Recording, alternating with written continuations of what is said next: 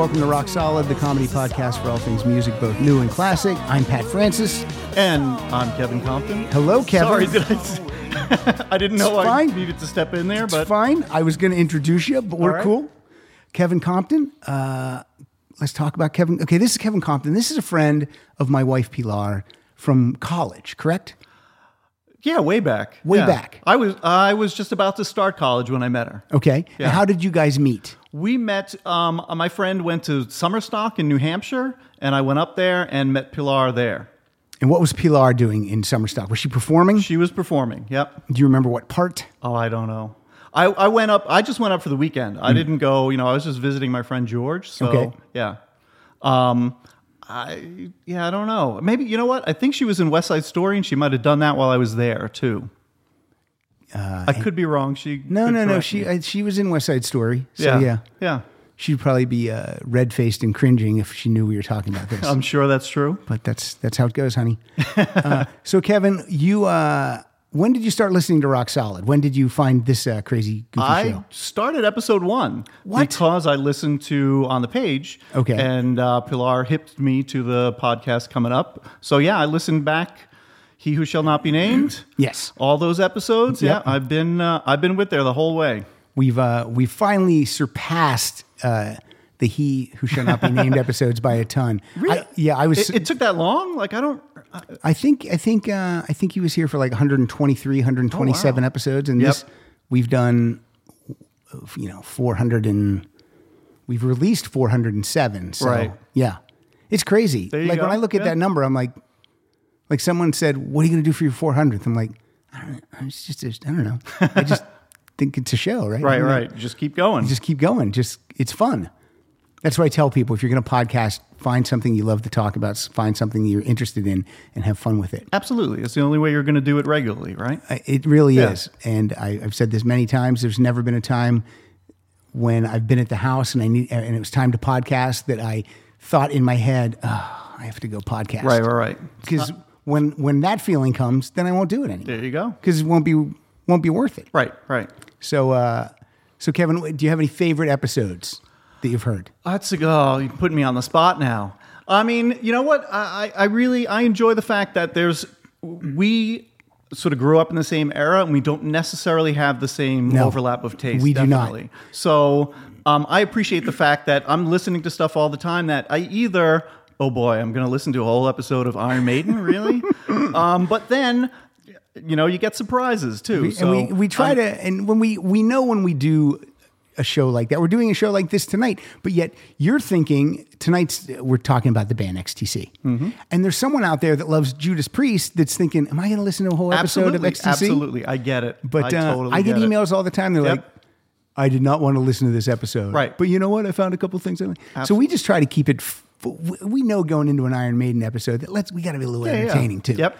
but um, I find XTC is going to be in a ton of listeners' wheelhouses because I think I have a lot of listeners that that um, they've pigeonholed me into only liking uh, Styx and uh, and ACDC. And uh, if you looked at my CD collection, you would see that. that That's definitely not true. I mean, there are true. Mm-hmm. there are a lot of overlaps too. Yeah. I should say that as well. So big Kinks fan here too. Yeah, so I'm right with Kinks. you. Yep. And uh, and this show has opened up my ears, hello, and eyes to new music too. Like I was a, I've been a casual fan of some bands. Like uh, David Bowie is a big example. I was a casual fan of Bowie. I knew the knew the hits, and then Mm-hmm. Yep. I've just I'm like wonder wonder if I would like a whole Bowie album. Right, And right. then I just started and.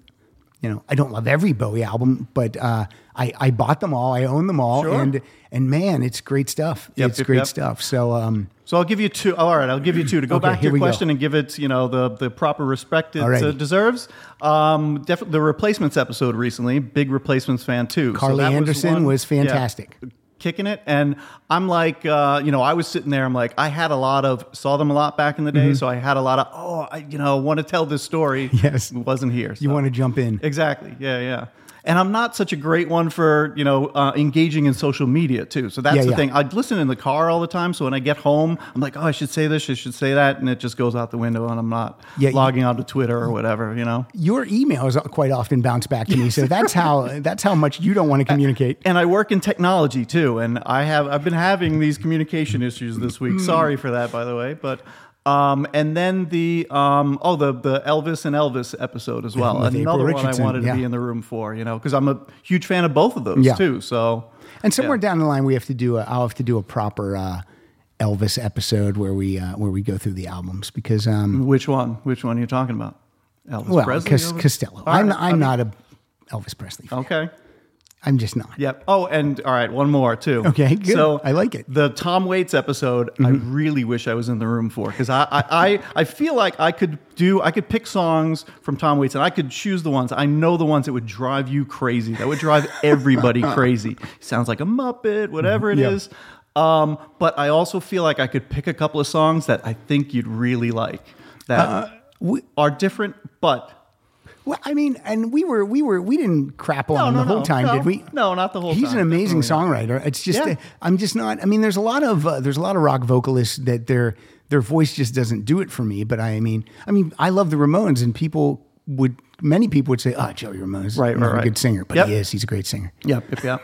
No, I mean it's the it's sort of the Bob Dylan thing in a way. Yeah. You know what I mean? There's nobody else for me, and he's written a lot of songs for other people. This is back to Tom Waits. Just Mm-hmm. Yeah. To, um, but there's nobody who can sing them like him, and that's the thing. There's just something about that voice, and in all its incarnations too. It just you know he starts out kind of fairly Yeah. melodious, and then you know he does what he does, sm- smokes Well- a lot of cigarettes, and he gets to where he is. But I mean- it's it's the character of that voice over the years. Usually, the person that writes the songs knows how to interpret them the best. Yep. The the only real great example I can think of to where it's not like that is the Who. Roger interprets Pete's words. Yep, yep, yep. And he's a great conduit to do that. Yep. And Pete has a great, a very nice singing voice too. Yep, yep, But yep. um, Yeah, I've- So, uh, but other than that, I mean, literally, I always. That's why I think when when um when there's when there's things where a, a new lead singer comes in and they don't want to sing the old catalog, it's because well, that's not. I wouldn't have written those words. Right, right, right. So I don't want to right, interpret s- sort of a personal thing. Yeah. Yeah. So. Uh, unless it's like ACDC where the guy passes, then you're just paying tribute to those songs. Right, right, right. Well, so I was just gonna. I'll just interrupt you for a second if you don't mind. But um, I was. I almost was gonna get a little rock solid bingo in there. I thought I might have got it Oh, in oh, there, what- where you started talking about vocalists who can't quite Yeah, make yeah, it or yeah, yeah, whatever, yeah. and I thought, oh, here's where he's gonna play Meatloaf. You know. I got to tell you, there's so many episodes in the can coming up where we play, where we get into that meatloaf that I don't want to go into it. Again. Uh, so, Kevin, you're out here on vacation I am. and you've worked this in. You drove the whole way from Palm Springs, Yep. and on the map, it doesn't look too far, but with LA traffic, it's quite a haul. So, I appreciate you uh, putting in the time. You're very welcome. It's my here. honor. I'm very happy to do it. What'd you listen to on the way here? I listened to XTC the whole way here. All right. Mm-hmm. My voice may be shot from singing because you can't help but sing while you're listening to them, or at least I can't. Top of your lungs. right, absolutely. Well, I, I noticed it at some point. I'm like, you know what? Maybe I need. I'm going to be talking for a long Mm-hmm. time. Maybe I need to back it up a little bit. So Uh, a couple weeks ago, uh, John Lamoureux from the Hustle podcast was here. ASAP Club has not got these yet, but hopefully by the time they hear this, maybe they will have. But John and I recorded for like six hours straight. And at the end of it, I had a little bit of a sore throat. I was like, oh, that's some solid talking for Yeah. six hours. I, I mean, I've done that singing in the car. You know, I used to when I Mm-hmm. first moved up to Boston from New York. Um, I would make that trip all the time, so four hours in the car, and I had a little boom, an AM radio in my Ford Pinto that Just I would on the drive front back seat? and forth. You know, yeah, I would just have the, the radio on the front seat and be fumbling with cassettes, but singing like a madman. Uh, nothing, there's nothing better than singing in a car. Great, yeah, it's the only place I can do it. Really, It's the only place you Yeah. think you sound good too. exactly. because it's just loud enough to kind of drown you out, but kind Right. of you kind of mesh with. You just feel like, oh, I'm doing it. That's it. You imagine that you're that singer. Yep, you I am doing Yeah, it. Right, absolutely. I am a big uh, drummer on the steering wheel. Oh yeah, me too. Yeah. And uh, I've I get busted all the time. When I get busted, I just do it. I just I just give a thumbs up because Yeah. uh, I don't really get embarrassed. no. I just don't. Yep. I, I, I do, but in my car, it, I don't know. It's like a shield. Yeah. You're just you're in that bubble, and you know whatever everything goes. That's the thing about the, my the lift documentary I made. When people would open up to us, I was like, "Why are they opening up to?" Oh, yeah, they're, in, they're in their car. There you go. Uh, so, what was my next question? What do you do for a living? You want to tell the people? Sure, it's kind of hard to explain a little bit, I guess. I work in technology. I work for an IT analyst firm. So, mm-hmm. what we have is a lot of uh, people who are very smart about technology. So, they do a lot of speaking about it. They consult with companies. They write about it. I'm not one of those guys. What I'm good at, I get is- coffee. No. exactly right. Sorry, it's ahead. called a gopher. I don't know if you know that, but um, it's uh, so. What I do is I'm uh, good at communicating. So they're not so good at writing and communicating. Weirdly enough, so you know we edit all their documents Gotcha. and we're posting stuff on the website and we're making sure everything, all quality control is up to snuff. All that. So kind of stuff. you're So- kind of a writer. Yeah, writer slash editor Yeah. slash. It, it's a small company, so it's a you know you wear a lot of hats. Mm-hmm. I I man a video camera when we do video shoots. You know, it's a whole thing. It so sounds it sounds fun because it's different every day. it is different every day. Yeah. that way you're not getting bored. Yep. Yep. Yep. Cool. Right. And how long have you been an XTC fan? Ah, so that's uh, that's an excellent question, and I think I'm gonna say, Kevin, I interview people. hey, yeah, sure. you learn a thing or two when you do that. Um, I'm going to say it's 40 years. I was just thinking about this on the drive out here. I'm like, I believe so. A friend of mine made a couple of made a cassette for me in 1979 when I was first getting into music that was a little different, you know, and. Um, he made a cassette of a bunch of bands. Elvis Costello was on it, Graham Parker was on it, Squeeze, um, and XTC. The um, Making Plans for Nigel and Life Begins at the Hop were on there. And that, so then I went out and bought that album, and I've bought every album since then. So Day release.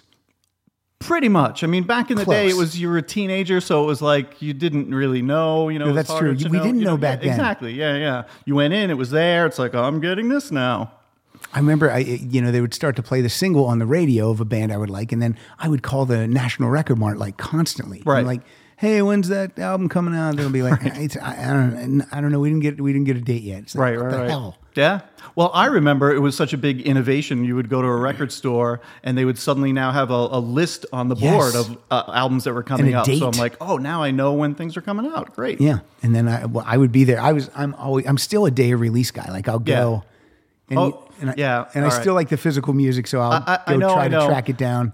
I'm not. I don't want to waste too much time on this, but I would like to just put in a, a commercial for Apple Music. Okay. The streaming service, right? So it's basically a subscription service. I just don't own- I don't own it, though. I I know. don't own I get it. I get it. But how much do you spend on CDs a month? You know, I get a lot of stuff for free That's because true. of pop all right. culture Yep, beast. yep, yep. All right, so maybe this isn't the best example, but I mean, I have it's a weird- ten dollars a yeah, month, right? okay. So if you're buying one CD a month, That's one. That's a month's worth of the thing. Exactly. And you, you're just adding everything to, you know, you can add whatever shows up. And they have stuff, weird out of the way stuff, old catalog stuff. I'm, I mean, I'm amazed at what I can get. But through but I there. can't add that into my iTunes library and burn a disc from it if I want to. It's right. Kids, that's- I still burn a disc. There you go. Yep. That's a, it's a little tricky. They keep saying that you can do it, but I, I, I've not really tried, in all honesty. For so ex- that's the, you know, For example, here's what I was I'm doing this week. At the time of this record, I will be recording with Richie Ramone on May 1st. So I burned an MP3 disc of uh, Too Tough to Die, Animal Boy, and Halfway to Sanity. And then I've been listening to that in the car because if you burn an MP3 disc, Yeah, yeah. you can fit like I don't Yep. know, 100 songs on it. But that's also not to say that you can't buy stuff too and add it to your iTunes. Even stuff that they don't have. If you buy it on disc, it's going to suck it in there. It's going to put it in the cloud. You're going to listen to it. But um, you can still buy yeah. the stuff and have it. I, I just, I'm amazed. and at I get it. And eventually, uh, eventually, people are going to make this decision for me when Yep. they stop making Exactly. phys- and that's when I'll have to do it. But until I have to, Well, here's the other side of it, though, too. And this is the side that scares me is that now, okay, I'm getting new releases through there. I'm getting Mm-hmm. stuff that I really like. Now they just shut off, shut off the service. Now what do I do?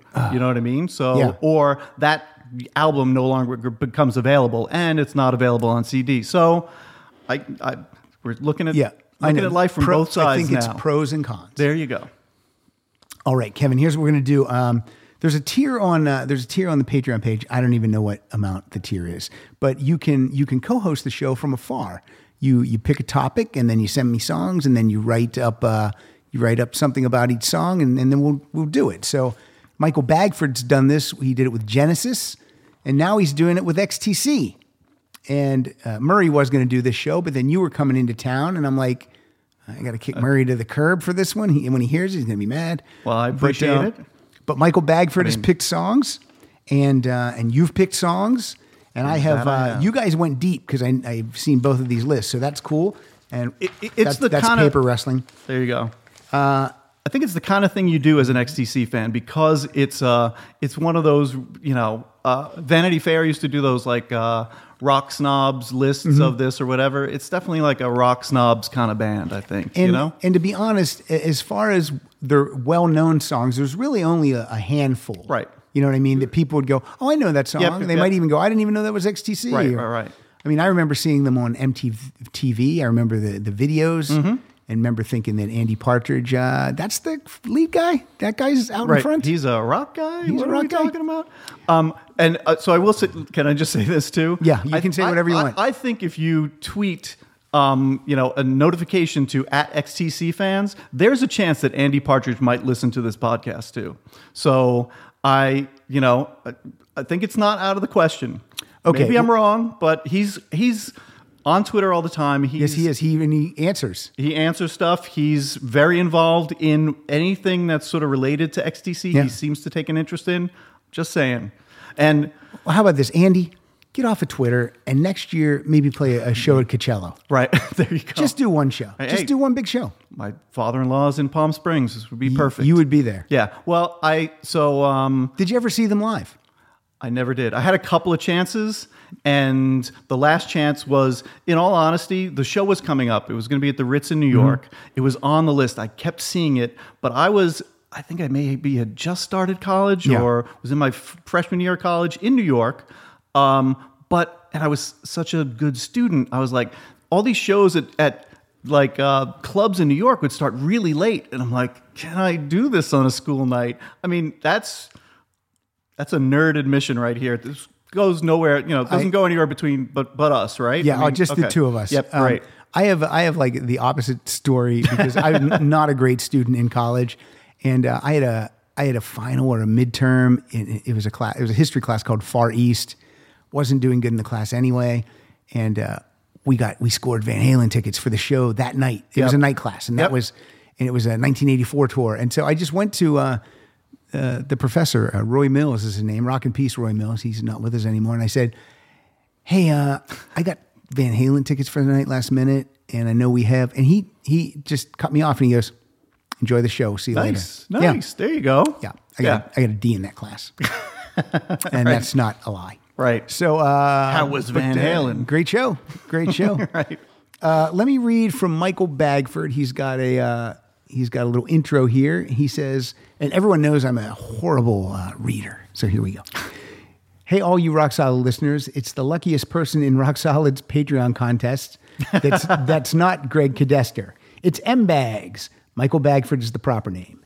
XTC is a kick-ass band that needs an episode dedicated to them. Most normies don't know who XTC is and are missing out on some great music. Hopefully, this episode will get people hip to them. It will probably upset hardcore fans who don't want non music tangents mixed in with their XTC music. Well, Kyle's not here, so we're not going to talk about cereal and cartoons, so we're good. Uh, maybe they love that stuff and don't sound like Kyle making fun of, of a complainer. Did I read that sentence right? Maybe they love that stuff and don't sound like Kyle making fun of a complainer. Yeah, that makes sense. Okay. That's Gans. Uh, well, I'm very glad Murray is here. Mm, he's not. oh, it's Kevin Compton. Uh, uh, let me change it. I'm very glad Kevin Compton is here since he did an excellent job co-hosting the Genesis episode. Oh, that doesn't work at all because No. Kevin Compton wasn't here. Murray did do a great job on that show, though. Hopefully, my liner notes are easier to read this time. Writing liner notes is hard. It feels like I'm saying this is my jam on most of these songs. I'm already, I, I, I already feel like I'm talking too much. Let us consume some XTC, the band that is. Okay, so uh, I'm going to start. Uh, I'm going to just start with his song because um, his first song, and then I'll go to you if that's okay with you. Absolutely, sure. All right. I'm excited to hear what what he's picked.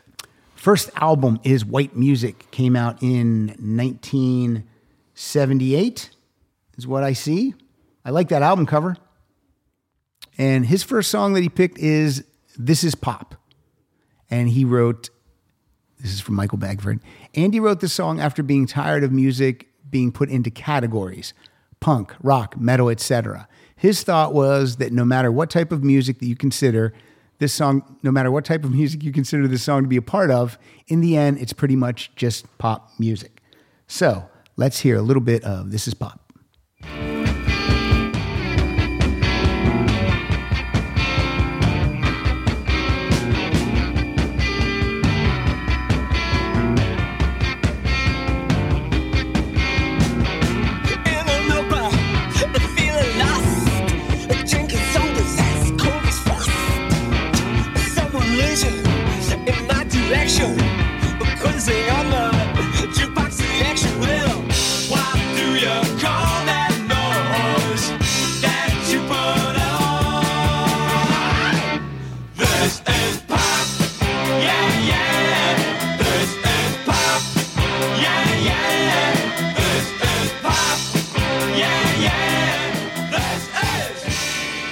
Great tune. So much fun. I like Michael Bagford already, and I'll hand it to. I mean, that's the thing. That was one I was going to pick. It could have been on my list because it is kind of like a mission statement for them, right? On their first record, this is pop. This is what we do. And they did it. Yeah. That's a great pop tune. Yep. All right, we're sticking with uh, white music. What do you got for us? So um, I'm gonna uh, add this to the add this to the list as it, it's really like Andy Partridge as a lyricist is a, a an unbelievable um, uh, at extended metaphors, right? Creating extend, extended metaphors, taking one thing and just kind of going with it and just going all in on it. So this is a song called "Statue of Liberty" that does exactly that. Let's hear it.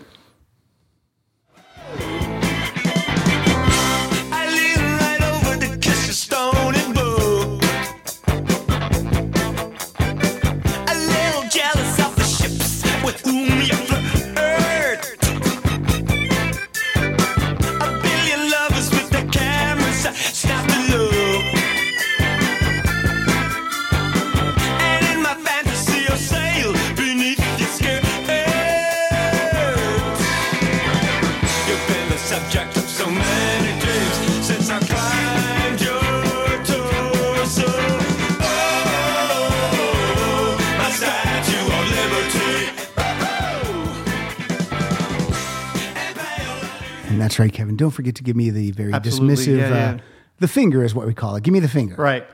All right. Um, yeah, so that's uh, you know, just I mean, it's sort of silly in some way, but it's you know everything related to the statue Statue of Liberty. It's impaled on your hair and I sail beneath your skirt, you know.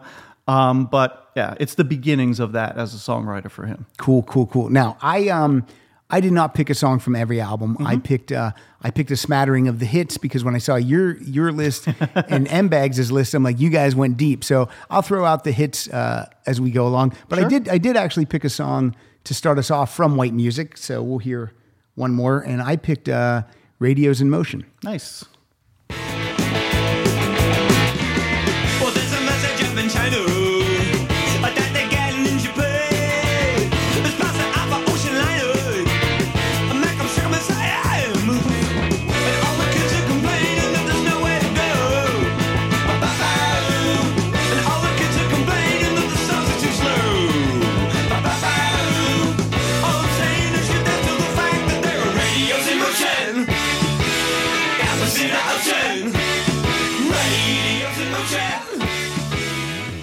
Now, Kevin, when we get to your favorite XTC album or your favorite XTC song, please let us know. Absolutely.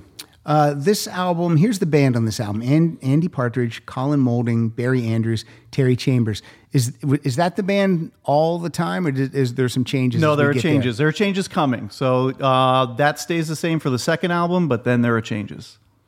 And you know, yeah, I mean, given what their history is, there are big changes. So we'll get to all that. And these first two albums are produced by a guy named John Leckie. I don't know Yes. anything about him. As again, I'm not a big Never look at the, the producer kind of guy. I know he's he did a number of their albums. He uh, did some of the Dukes albums as well. So, um, I I, yeah, I don't pay attention to producers. gotcha. I can tell you that uh, this second album, Go 2, was produced at Abbey Road Studios. That is very true. So that's pretty cool. There was I have some nerves related to that. I understand, but Because the Beatles been recorded here. Mm, the Beatles. Uh, let's go to M Bags as next song. Oh, actually, M Bags. M Bags has something written about radios in motion. I didn't even know oh, that. there you go. He put, uh, I like this song, but most of XTC's debut album is not that great. I don't have much to say about this album, but does Bruce Springsteen have anything to say about it? Hmm. Does it sound like a Springsteen album to you at all? There you go. No, I, uh, was that a way to get you to do uh, a Bruce impression, or Oh, oh, I'm so stupid.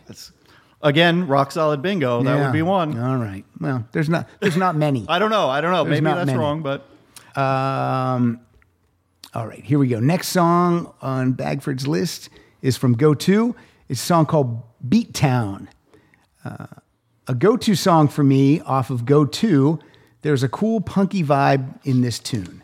So let's hear a little bit of Beat Town.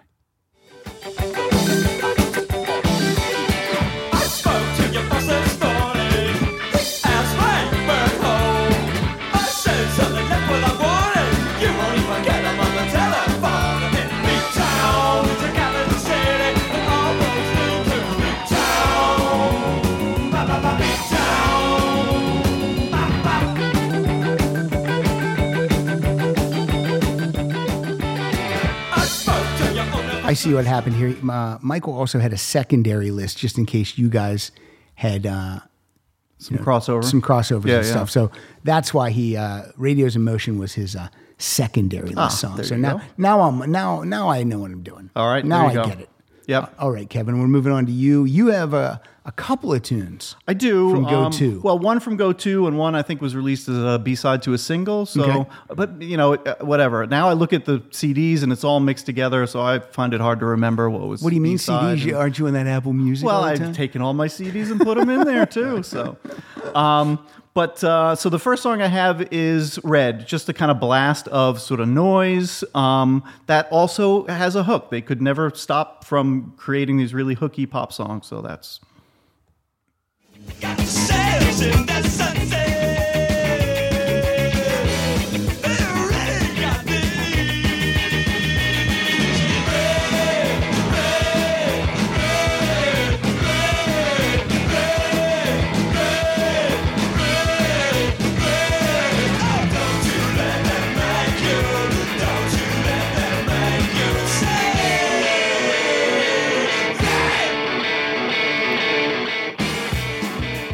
Nice. yeah. That's a good song. I mean, I like it, and actually, so I brought a couple of books here too, and I was just thumbing through them. I didn't get a chance to do too much. Read them when they came out, but Tell me what books you have there. Tell us. Tell everyone. right, so I'll do them in order that they were published. Okay. First one that came out is called Chalk Hills and Children by Chris Twomey, the definitive biography. All right. So basically, just going through the band. Then they went and did XTC song stories. So this I used in kind of coming up Oh, with okay, stuff for cool. this podcast, just to kind of see if there, you know, I actually didn't read about every song, but a couple of things if I could look up. So they went through every song that they created, Every single song. and what are the stories related to that, all that kind of stuff. I like books And like that. I That's like a good one. Yeah, track yeah. by track type stuff. Yep. And that, I mean, I think these came out in the 90s, maybe. So that's when I read them. Haven't read them since. But this one is uh, fairly recent. Complicated Game Inside the Songs of XTC. This guy, Todd Bernhardt, I guess, was doing Mm-hmm. some interviews with Andy Partridge. They were putting them up online, collected them all into a book. It's fascinating stuff. So, um, you know, good, Good reads. good XTC reads. Yeah. Now, forgive me, Kevin, but I noticed that you have physical books. Wouldn't those be better in a Kindle? No, that I am old school on a lot of things, but I go back and forth on that. I do do ebooks as well. You probably like to have sex in person. well, you know, back and forth on that as well. All right, you have another song that's go to related. I do. So, like I say, I think this was to me. This is a sort of rarity off that, but it's just a great song. Um, Are you receiving me?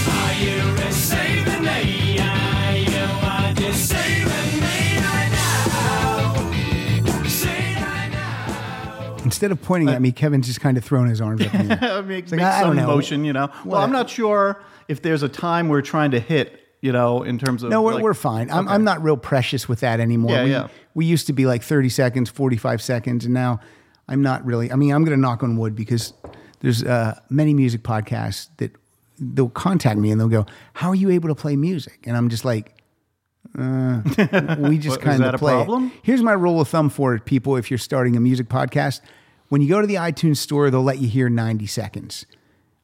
I remember hearing you say that. I Yep. mean, if it's out there. What are they going to do? yeah, I mean, we're we're only here to promote the music. We're not making money from the music. Right. Most of the emails I get from people say you are costing me a lot of money because I'm buying so many songs I never heard before. Right. I mean, So- there, there's that whole thing of fair use, but that's so open to interpretation. Whatever that is, it's you know, I think I've it's fine. I've never had a recording artist sit down here and say, "Whoa, whoa, whoa! You're playing my Right, right, music. right. I don't want that." Yep, so yep, yep.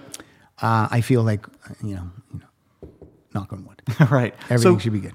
Go to before we leave it. I guess it's w- worth saying that this is where there was initially some uh, some problems in the band. So Barry Andrews, the keyboard player, he um, decided after their first album, I, I write songs. I should get my songs on the album too. Hmm. So, and at the risk of you know offending all the Barry Andrews songs on there, you could pick any one of those songs and put the Siegel Stinkeroo bumper on it in the front. His songs are not you'd good? Be okay. I mean, yeah, it's you. My weapon, uh, super tough. I can't even really think of the rest. I I will I will say these would be these would be the Creedence Clearwater revival songs that weren't written by uh, John Fogerty. Yeah. There you go. Yeah. Probably. So, uh, and that was sort of you know a slap in the face to Andy. Mm-hmm. It's, this is my band, so that became a thing. He left. Barry Andrews left. He was in a band called Shriekback. Mm-hmm. Um, I I don't have any other information about Shriekback. That's all I know. I remember hearing about them back in the day, but um, he leaves the story. That was kind of all. That was sort of all I heard of him. But he works with Andy later in his career. Okay. So. Barry Andrews sounds like a guy that's your accountant. Well, he was even as a young man because they were in their twenties at that Yeah. point. He was sort of prematurely balding too, but he was also like a maniacal keyboard player. So he had this thing. You would roll it around, like it was a big They- stage presence. Apparently, They talk So- about that in the uh, in the documentary. Yes, yeah, yeah, yeah, Yeah. Mm-hmm. Doesn't Andy say, you know, play it like you like you would really play? Right, right, right. And he and just then they're starts like, "What is he doing?" pulling a Keith Emerson on that thing, Yep, yep, moving yep. it all over the place. Right. Uh, so now we uh, we're moving on to this is one of my favorite albums of theirs, great album. Drums and Wires. Yep. They get a I don't want to say a real producer, but they get uh, a, f- someone. Fa- I don't know if he was famous then. Right, right, right. I think he was up and coming then. He's very famous now. Steve Lillywhite. Right. Worked with everyone. He, I mean, if you see pictures from back then, he looks very young at that point. Steve you know? So- Lillywhite? yes, yeah, yeah. Very hard for me to say that name, Lily White. Oh yeah, that, I think that could also be a rock solid bingo too. Is No, get you to say yeah. something with a lot of With L's. L's. Sorry. so uh, we get a we get a guy named uh, Dave Gregory in the band. Yes, great. Dave Gregory, great guitar player. So they're rounding out their sound in a little bit of a different way. They're not going the like, you know, new wavy, let's double down on keyboards kind of thing. Let's get a guitar in there and just go, you know, full on rock quartet kind of thing. Um, go ahead. All right, Michael Bagford. He wants to hear "Day In, Day Out." Hey, that could be a title fight with David Bowie's "Day In, Day In, Day." Woo! That I one. said "Dave In, Day Out" because of David Bowie. Uh, here's what uh, here's what M Bag says. He says Colin Moulding comes up to to the bat with this quirky and catchy song. Drums and Wires is the first album in XTC's catalog that I would consider rock solid. I would agree with that. I really I would like- agree with I- that too. yeah. That's kind of where I entered the story, like I say. All right, here we go. Day in, day out.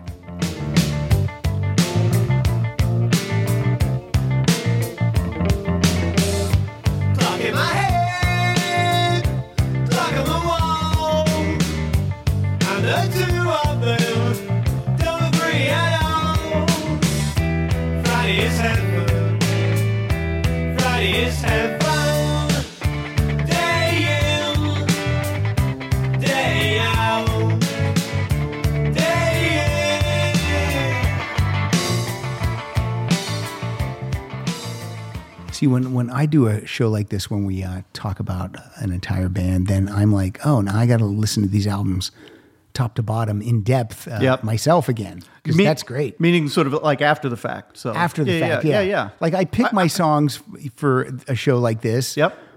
but then uh, because sometimes I know what song I'm going to pick, Mm-hmm. and then I'll I'll peruse the others and go, oh no, I these are the ones I want. But then when I hear the deep tracks that you guys are playing, it makes Yep, me want to go yep. listen to the albums again. Well, can I go a little rock nerd on that one too? Sure. Um, so that was actually not on the original album. When I bought that album, it wasn't on there, but it actually came as a single that was slipped inside the album. That was always fun back in the day. Yeah, yeah, yeah. And uh, but in the U.S. one, we didn't get that. I think so. That was only UK. So somehow I got a hand a hold of that single Mm-hmm. at some point eventually.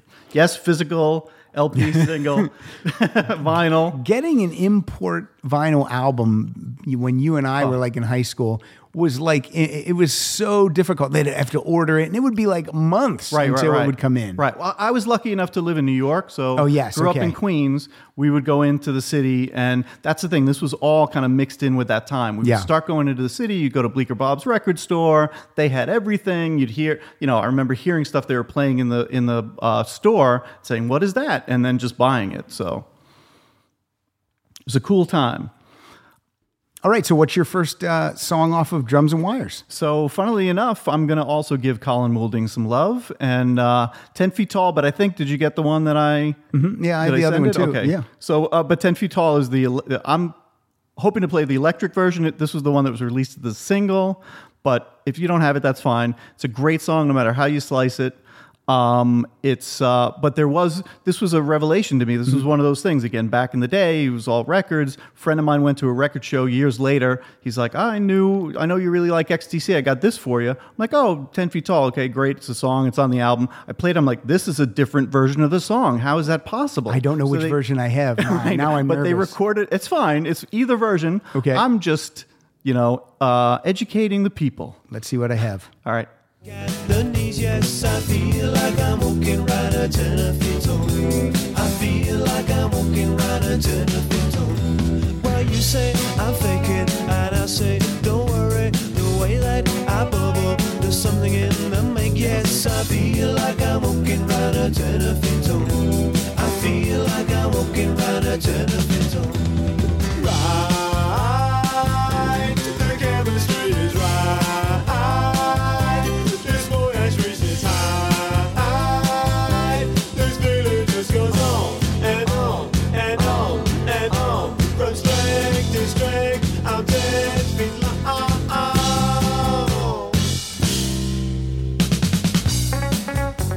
So, which version is that? So now I'm going to lose all my rock snob credibility and say I'm not sure. Not sure which version exactly. is. I've heard both of them so many times. Um, I, I think that might be the original. Okay. Yeah, I'm gonna. All right. You know, whatever.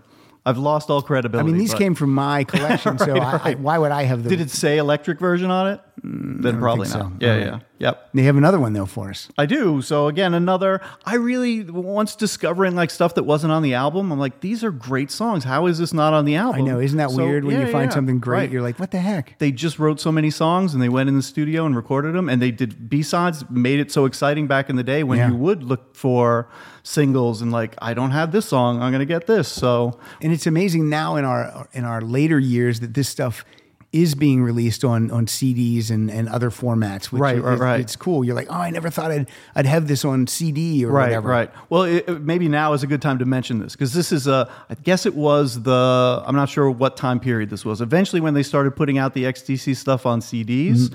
they put out extra tracks on it they did it the worst way anybody could do putting extra tracks on i've never seen it they would put side one then the extra tracks then side two so if you were No. listening, str- all right, it makes no, No. sense. It was ridiculous. It totally changed my experience of it. Especially, eh, you know, Andy would always talk about we make records to be experiences. You know, Well, then what- So, what the hell? Right? Yeah, I don't That's know. like- it was the Geffen re-releases. I don't know if they were so in control of that. I'm not really sure, but The most recent uh, Cars reissues, I always feel that when you're putting bonus tracks on there, it should be the original album, then the B sides. Mm-hmm. yep. Then Oh, you you're going deep even. then I'm- then live and yep, demo yep, and yep. however like you want it. That's, there's a hierarchy you're working on. I like because, it. because the B sides were recorded at the same time with the album. They were essentially this was left off of Mm-hmm. Right, the album, right, so right. it should follow in the order. The Cars uh, reissues, the B it was it was the original album, and then demos and live stuff, and then the B sides were at the end. Right. I'm like, Yeah, yeah, yeah. Right. you blew it, Rhino. And Geffen back in the 90s, whenever that was. Terrible. Yeah. But now this, uh, you have a song called "Wait Till Your Boat Goes Down." This is from this is a 2014 Steven Wilson remix. Right. Well, I mean, we can get into that too. That was that's part of the whole. Andy is basically just now re-releasing all the albums in 5.1 surround sound Mm-hmm. Yeah. mixes. Of course, I, I mean, I think I'm. I sit there in my house. I'm like, okay, so he's got me buying it. Is anybody else buying? it? Like, it seems They like this be. is for me. Must be doing it. Yeah. So, but this is um just because I had it handy and I was able to Sure. send it over. So this is called "Wait Till Your Boat Goes Down."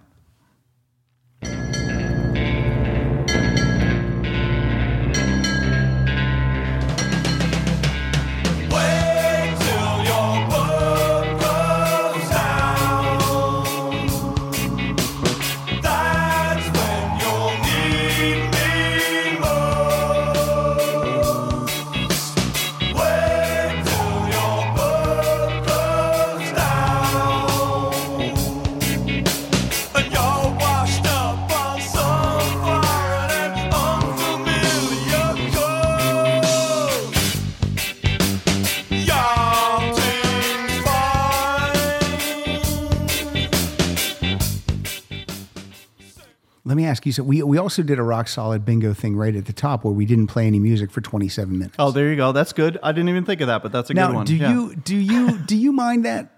Because like No. when some of the iTunes reviews often it'll say like these guys talked about nothing Right, for right, 20 right. minutes and then finally played music. It's I mean, easy. I, I, I've been listening since episode one. Would I've been doing that if I minded you guys talking Well, a lot? I mean, you know, it's I mean, it's part of the whole thing. It's it's like the it's like a radio show you tune into every week. You're sort of visiting with your friends again, you Mm-hmm. Yeah, know. see what and you never know who's going to be here. Kyle's here. He's not here. It's Murray. You know. Yep. Um, April is off to London. She's in whatever. London. You know. Yeah, Hopefully yeah. I'll get over there. Uh, I'm- Christy's never appearing again, apparently. So Christy started to tweet about we did a Texas Tunes episode, and Christy's from Texas.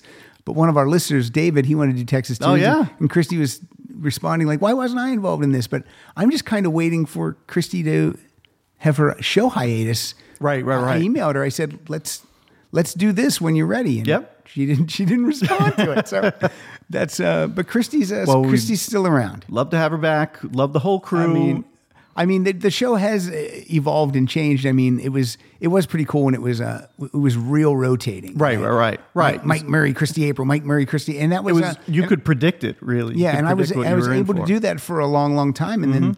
You know, as my career didn't take off, but everyone else's did, they weren't available. But I was still. But uh, Oh, I'm, I know, I'm, I'm half joking. what do you mean? The career of Rock Solid is booming. So, but those people are still, i- i- you know, in the mix. Yep. Uh, you know, always Mike and Murray are the easiest to schedule. Yep, yep, yep. Uh, Christy has a thriving writer's gig right now, and she and she's a mom. Mm-hmm. Yep, she has a yep, yep. kid. Yeah. And when you have a kid, it's it's difficult Right. sometimes to. Uh, and she has a young kid, so he's he wants her, her attention. Right, Everyone absolutely. wants her attention. but um, so okay, so I did pick a song from uh from Drums and Wires, and this is a. This is a pretty simple pick. People like this song, uh, "Making Plans for Nigel." But it's a great song, Yeah. no matter how you slice it. We're only making plans for Nigel. We only want what's best for him. We're only making plans for Nigel. Nigel just needs that helping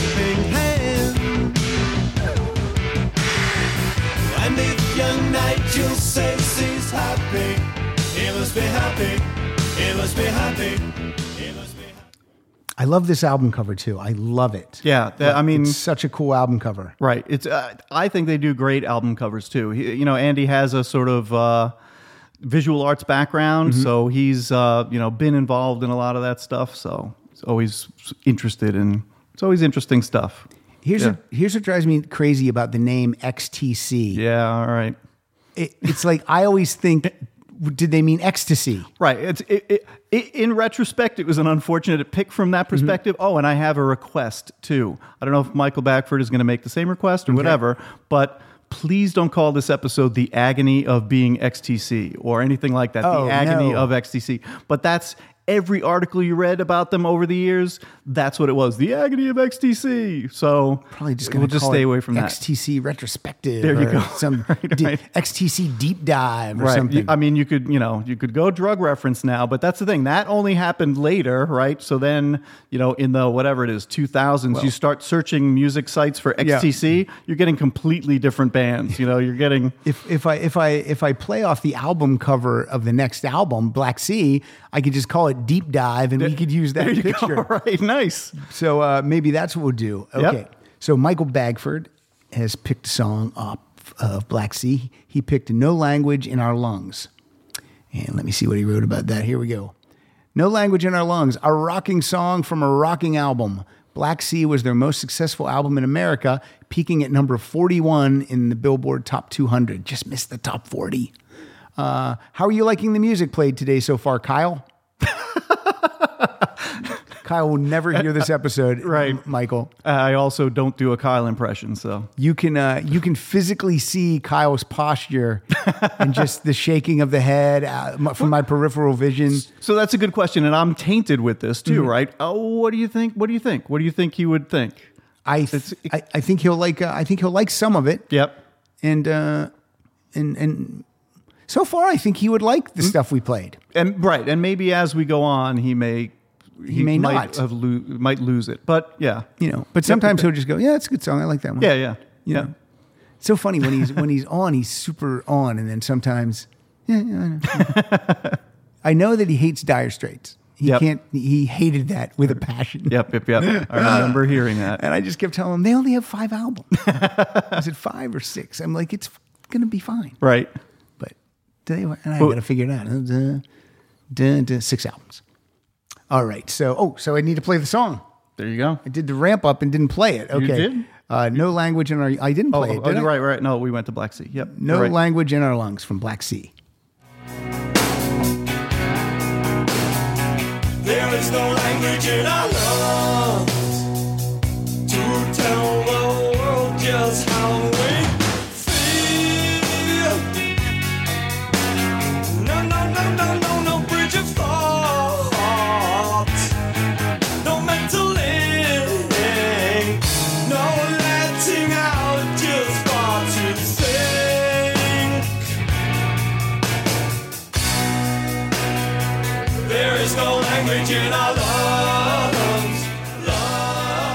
Again, this album was produced by Steve Lillywhite, and it looks like Hugh Padgham was the engineer. Mm-hmm. So that's pretty cool. Goes on to work with the police, or was he working with the police? Oh no, not yet, but soon. Um, what else was I going to say about it? So the band stays the same. Yeah, they're still right. They're still the same Yeah. quartet at that point. So the one thing I wanted to mention when you go back to when you played "Making Plans for Nigel," I should have mentioned this. That's a Colin Moulding song. Mm-hmm. So typically, the songs that became the biggest hits were Colin songs. Everybody thinks of it as Andy's band. It's it kind weird, of was yeah. Andy's band, but he did the biggest hits. So That's um, funny, even? Um, "Life Begins at the Hop" was "Generals and Majors" on this album was him. So yeah, it's. uh, I mean, it's funny. I wonder if that was a. I wonder if that was a sticking point at all with Andy. It may have been with him, but the thing is, it's like, uh, well, so he- Uh, at the risk of maybe mm-hmm. offending one of my biggest idols ever, um, I will also say I, I'm I. The guy, I think that Andy's a genius. I think he's mm-hmm. unbelievable. Uh, there's probably no songwriter that means more to me than Andy Partridge. But I also have, I think, a healthy degree of skepticism about some of the things he says and some of the things he's done and stuff like that. But that makes you a good fan because I hate the fans that are so diehard that everything the band does is great Right, and right, right. everything. I don't. I hate that. yep, yep, yep. I Yeah. want, I want someone to be honest with me, Right. And go, oh, you know, I love this band, but this album's not great, and these songs aren't good, Right, right, right. The drummer's a dick, or whatever. Well, I, still may- love them, but I- these I- things are true. I may not do that because I pretty much love everything. Yeah. I, do, I do have a couple of things I could throw in there, but um, I threw Barry Andrews under the bus already on that other album. But um, I, you know, it, it's the, I mean, given their history, which we'll get into a little bit too. But um, you just sort of, and you know, and because he's so vocal about their history and what it means, and he's Yeah. on Twitter all the time talking about all this stuff, you sometimes wonder, well, you know, what do the other guys think about this? You Yeah. know, why over the years it seems like people ha- might have trouble working with you. You know, it's uh, you know there is one person in the equation Yeah. that is the you know the uh, standard person. You know, so They uh, they were all interviewed though in the in the documentary. they were yeah they were all in it. Even Terry Chambers came back. Barry wasn't, so that's sort of interesting. But he was only there for two albums. But um, Is he still alive? Is Barry Chambers still alive? I think he is. All right. Yeah, I think he is. Um, I mean, yeah, we can get we'll get to that too. But um, the the the documentary to me is the best too because it's just like you know uh, Colin Sorry. Barry Andrews. I said Chambers. Oh, okay. Barry oh, Andrews. yeah. And I didn't pick that up. But um, the documentary is great because it's just this is what this band is. They're so sort of, you know, steeped in that English sort of pastoral countryside kind of. The, the three of them, you know, Colin, Terry, even Terry and um, Dave are just like the most soft spoken, kind of quiet, non assuming sort Mm-hmm. of guys. Andy's a little bit more so, but he's even not that much, you know? Yeah. Um, they're just very British, and the fact that they've sort of stayed in Swindon all these years, and you know, um, that's their thing. They had some, you know, flirting with the uh, outside world, Mm-hmm. but um, you know, uh, they're mo- very British. You know, I. I I made a tape back in the day that was a mixtape? A mixtape, yeah, physical copy. That was um, I was seeking to prove that XTC were the reincarnation of the Kinks. Okay. like same thing, very British. Yeah, yeah, yeah. Start out with a kind of jaggedy sound, you know, and move into something a little bit more polished, and Mm-hmm. you know, it doesn't really account for the end of the Kinks necessarily. Yeah, but when they became arena rock. Right, right, right, exactly. Which I, I saw them back in that day too. So just uh, Nice. um, but um, they um, like even there are songs that you could just kind of link up, you know. Mm-hmm. So smartest monkeys and Ape Man and you know uh, respectable street and. eh, Almost anything by the Kinks, Yeah, yeah, but yeah. you know, Dead End Street. Uh, So I went through Anything with thing. street. exactly right, right. um, but it's that very you know sort of English kind of thing. Um, as, as far as the songwriting goes, this this is what I equated to when I first moved out here. Uh, everyone was doing sketch shows. We're in a sketch show, and I would go see these sketch shows, and then afterwards, I would tell my friend, I'm like, or friends, whoever it was, I'd be like, "Look, these these four sketches were awful, and it would be like, well, everyone had to.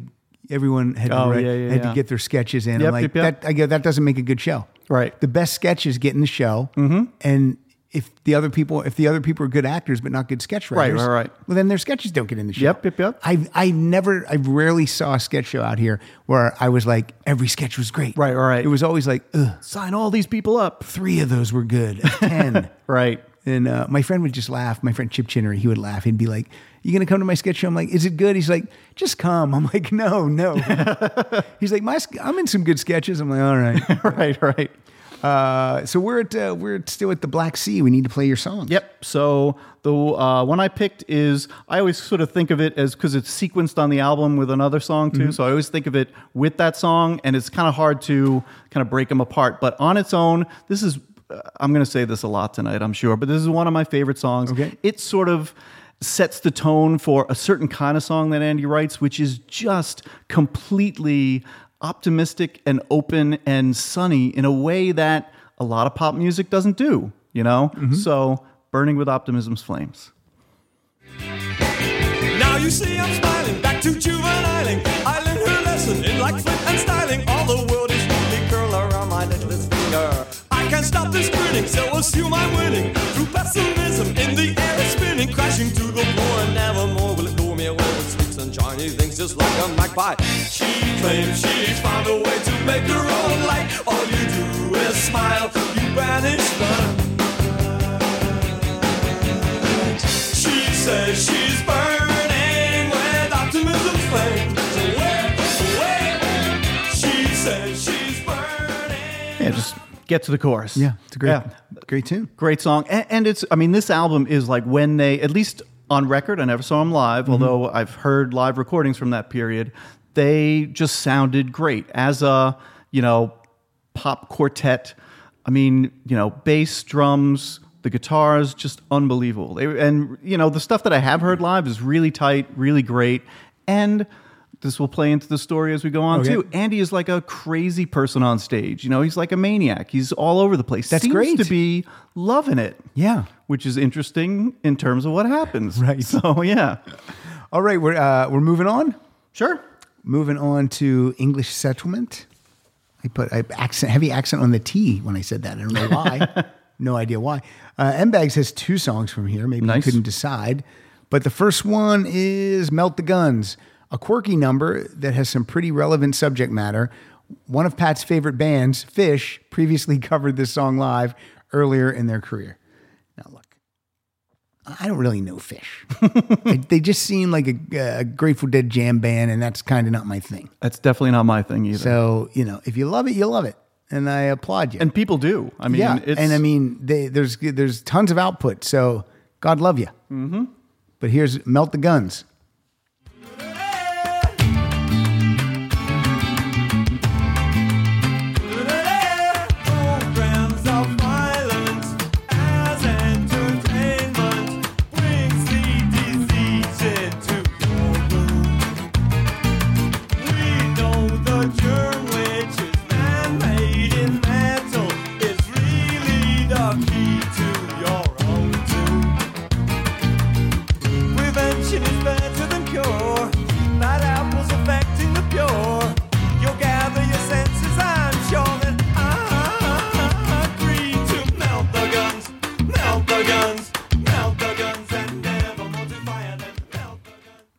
All right, and then I'm going to play his other one back to back. This is Jason and the Argonauts. Mm. I love that movie. That's a great movie. Stop motion. Love uh, Ray Harryhausen. Love it. Yeah, Yeah. fantastic. Uh, I saw that on the big screen when I was a kid. For some reason. Did you really? Played in wow. my hometown. Oh, that's awesome. Uh, Jason and the Argonauts. This song was performed on their last tour supporting the English Settlement album. So this is the last time they toured was on this album. Yes. Wow. Yep. Uh, after the band's leader Andy suffered huge bouts of stage fright and no longer wanted to perform live, the band ceased touring for the rest of their career. This happened in 1982, which was 36 years ago. Also, this album was produced by Hugh Padgham. They brought him from the engineer position right into the producer's chair.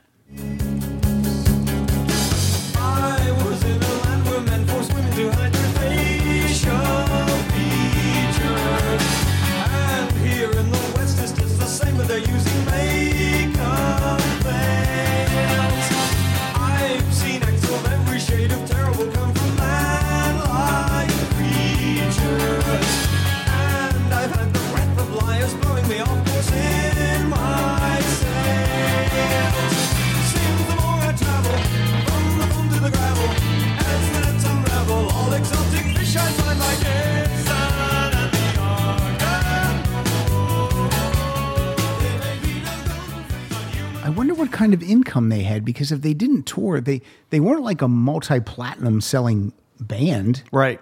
So I wonder, I mean, I mean, could they I- make a living with with just you know what I'm saying? I do. I, I I have no way to judge any of that stuff too. Like I don't even know how musicians who are touring now make money. And I, I understand that generates a lot of income and stuff. But nowadays, I mean, I guess that's the only thing nowadays, right? You're never going to do it from, you know, anything you put out, downloads, whatever that is it used to be how did it used to work? The the money they would make on the album sales would support the tour. Yep. I think now the Right, right, touring right. makes people aware of the new music. I guess. I don't Right, know. right, it's. Mm-hmm. reversed now. But um, I, I, went to see Elvis Costello last year, and the part of the ticket was I got his new album. So he's your uh, favorite. I mean, it's XTC, Elvis. Okay, they're both up there. Yeah, they're both up there. Yeah, I mean, I've certainly seen Elvis live Mm-hmm. more than I've ever seen XTC. I should say, I'm, you know, I was. I'll say this at this point because I didn't really finish the part of the story before. Oh. I'm sorry. That's okay. This it was not your fault. I think I just sort of lost track. Mm-hmm. But um, I, when I saw in the paper that XTC were coming at the Ritz, I was considering going, but I was thinking I'm a good student. Am I going to whatever? You know, I was uh, probably more a nervous student than anything. And so in, I, I think I probably would not have gone. But they canceled the tour anyway. Okay. So that was the tour that they just didn't show up for. And yeah, canceled the whole U.S. tour, lost a ton of money over it. I mean, it was ridiculous. It became, and to fill in some of the details too, I think at least this is again, this is what Andy's saying now. Okay. happened that right before he went on stage in Paris, his wife at the time, he had been taking Valium from a t- from his teenage years. Okay. And his wife just said, Well, you don't need these anymore, and flushed them all. And he was done with Valium. And from there on, that was it. It was coming off of Valium, and the he says he hallucinated all this stuff, and then one time on stage, it just got to him, and he walked off stage, and that was it. So Okay, well now that now that you're uh, now that he's settled and and comfortable in his own skin, Mm-hmm. Wouldn't it be wouldn't it be would you like them to like do a tour? Would you like it? I mean, I would, I would, I absolutely would. Who wouldn't? Yeah. Um. I I- so uh, I didn't know if I was going to mention this or not, but I also have. We're the same age. I don't Mm-hmm. want to. But uh, and but you definitely go to more shows. You won't have this problem, but. Um, I have come up with what I call the old guy rock show rules. so the old guy rock show rules are three criteria that definitely have to be met if I'm going to go see a band, and even then I might not. Let's But give it one me. is it's got to be in a place that has seats. One is it has to be um, a show that starts early, and it has to be on a Friday or Saturday night. All right. Um, you could not meet one of those criteria. I might still go to the show. Two of those criteria, and I pretty much am not going to go to the show. If you don't meet three of those criteria, you better be XTC, or I'm not going to see you. So, so two weeks ago, when I went to see Vince Neil on a Sunday night, uh, that wouldn't have been that that doesn't meet a lot of criteria for No. me right there, but well. The the the main reason I went to see Vince Neil is because uh, my friend Lisa, her uh, brother-in-law, is Vince's drummer. Mm-hmm. This guy's name is Zoltan Chaney. He was phenomenal. oh really? because he he was like the person that you you were watching during the show Yeah. because he does all these drum theatrics. It's crazy. He kicks the cymbals and he he could he'd throw his stick down and it would bounce off the floor and go up in the air. And he, and, but he wouldn't miss a beat. Right, right, right. Wow. I'll show you videos when Yeah, we're yeah. done. It's Sure. inc- it is insanity. Yep, yep, yep. And uh, and Vince was terrible. Okay, so um, what's your song from English Settlement? So the song that I picked is a song called I will just go into it, just called Snowman.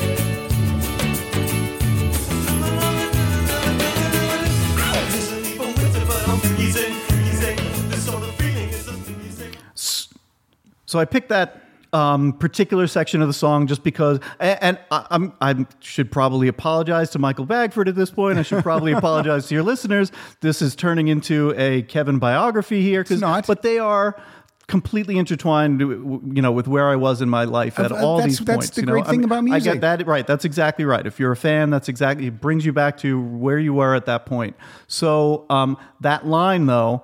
Um, you know, song is again one of those extended metaphors. Why do you treat me like a snowman? Mm-hmm. You treat me so chilly. You know, all that. Treat me so frosty. And um, the line in the middle, that almost doesn't scan. Uh-huh. Like it doesn't kind of fit in there, but it's um, people will always be tempted to wipe their feet on anything with welcome written on it. And I, I sort of adopted that as my poor misunderstood young person. Mm-hmm. I'm putting myself out there, nobody understands me kind of thing. That's good. But it's exactly that. You know, because it's exactly you, that. because you felt like you these know? guys understood you. Absolutely. Yeah, yeah. here's the thing like this is why i always say music is the best art form because like when you say no one says when i saw that movie it took me right back to the place in the place in the theater when i saw that movie Right, right, right, right. but, but with music like i always say music you can music happens everywhere Right. all It- the it- time it is can, built into your life. Yeah. and and I love music because you can do other things when you're listening to music. Mm-hmm.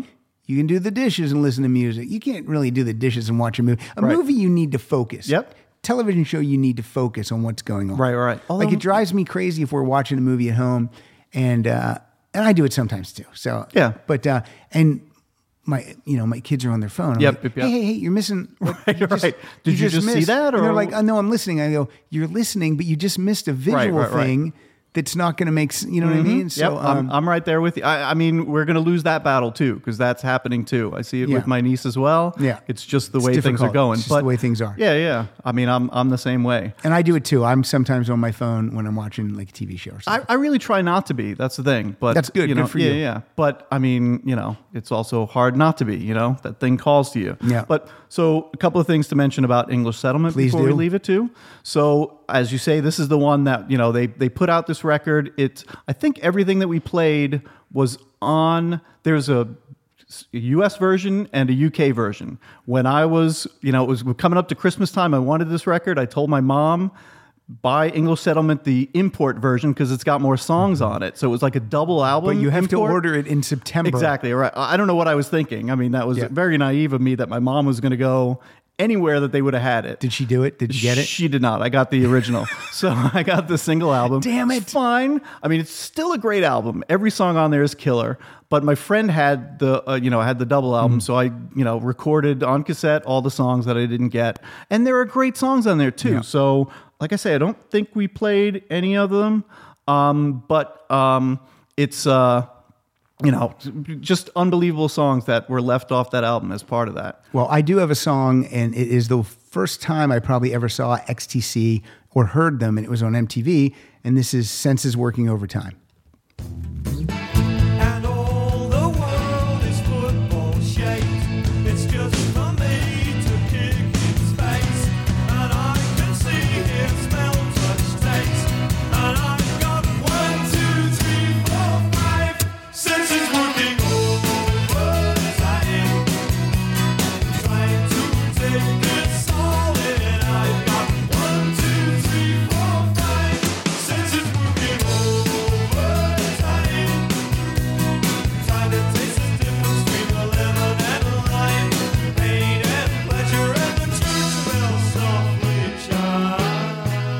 I will tell you, uh, I purposely went right into the middle where it, you know, kicks. Yep. Because I wanted to say that. Now, when MTV came out, I would just if I was if I was watching MTV, I didn't change the station. Stayed with MTV because you didn't know what was going to be next. Right. You could When this three song- minutes and something yes. else was going to be on. When this song starts, I remember the first time seeing it, I was like, "What the hell is this?" Right, 'Cause right. It's very. It's not.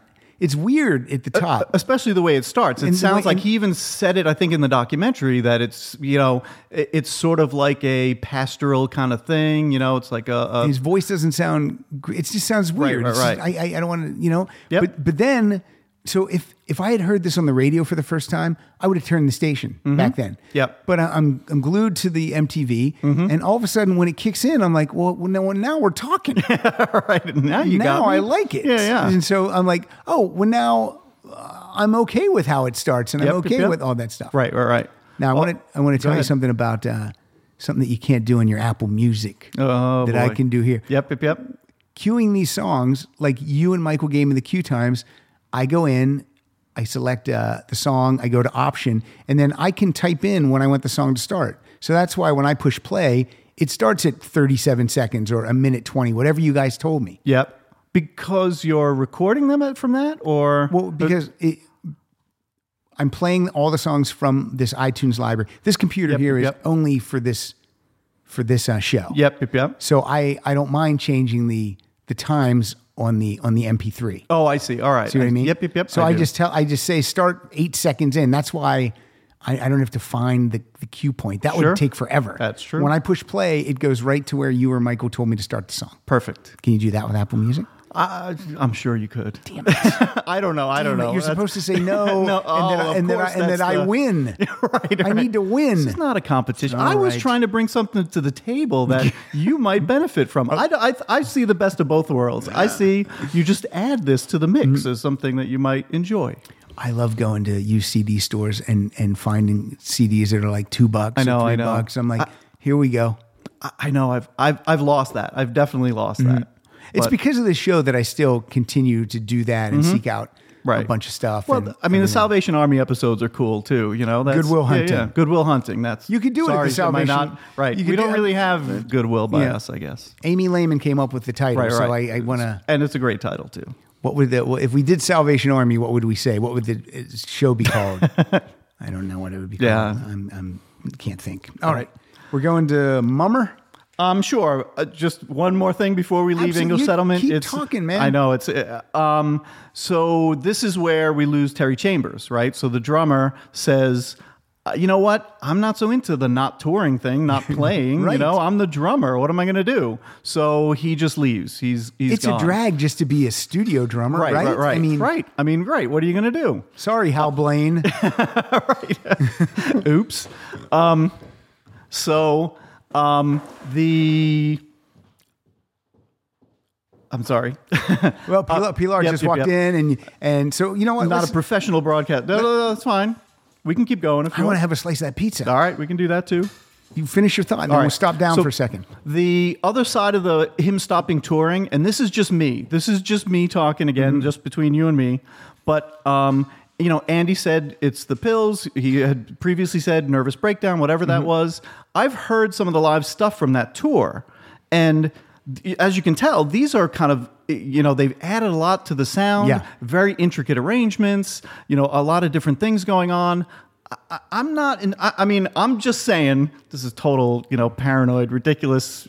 I, I, it's just me making it up. But um, they may have just been too hard to to create, recreate Yeah. on stage. Yeah, I mean, sure. I've heard some of the some of the live stuff, and they weren't like the kick-in band that they had been for Black Sea. They were sort of slowing it down. It's a little more pastoral, you know, and it. A couple of the songs don't quite sound as good as they do on the record. It takes a certain kind of Stewart, Stewart Copeland type drummer to be able to be super creative in the studio and then actually do that live too. Right, It's- right, right, It's difficult. right, right. And and because they were a little bit slower too, and you know, I think like getting to you know, you can perfect the vocals in the Right. studio too. Where when you were playing raucous rock songs as they Mm-hmm. were doing previously, you could get by on a kind of yelp, you know, Right, exactly. And yeah, All right, so now before we move to Mummer, you have uh, you have something here. I don't know what this is. What is this? What Yep. got? So this is, um, I believe, an outtake from English Settlement, and it's funny because it didn't show up on the, you know, on the extended on the UK version that you know with the double LP. Hmm. Um, so it wasn't in those songs, but it was. I believe it's a B side from uh, the single of "Senses Working Overtime." I think it happens to be Colin Moulding's best song. Wow. Called "Blame the Weather." High praise. Yeah.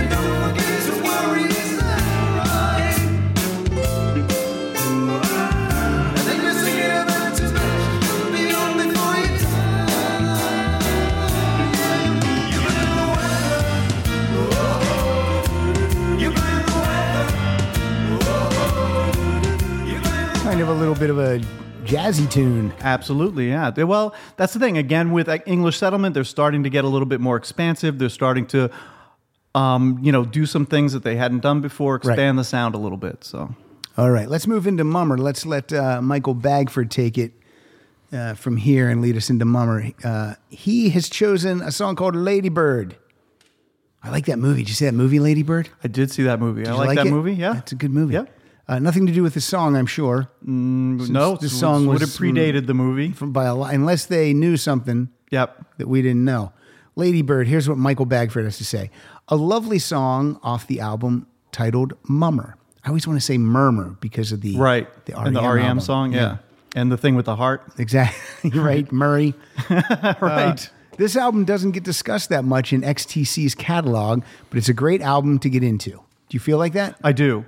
Um, it's the again, you know, post uh, touring now. Now they're not going to be touring; they're just going to be doing studio stuff. So you listen to it, and this is the first time, maybe English Settlement a little bit. I had this experience when I bought the XTC albums.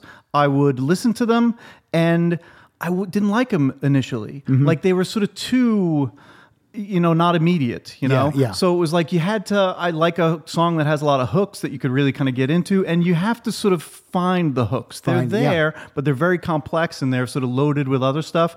Once they hit you, you never forget them, and you're totally in. So, So let's hear if we f- can find the hook in Ladybird. right.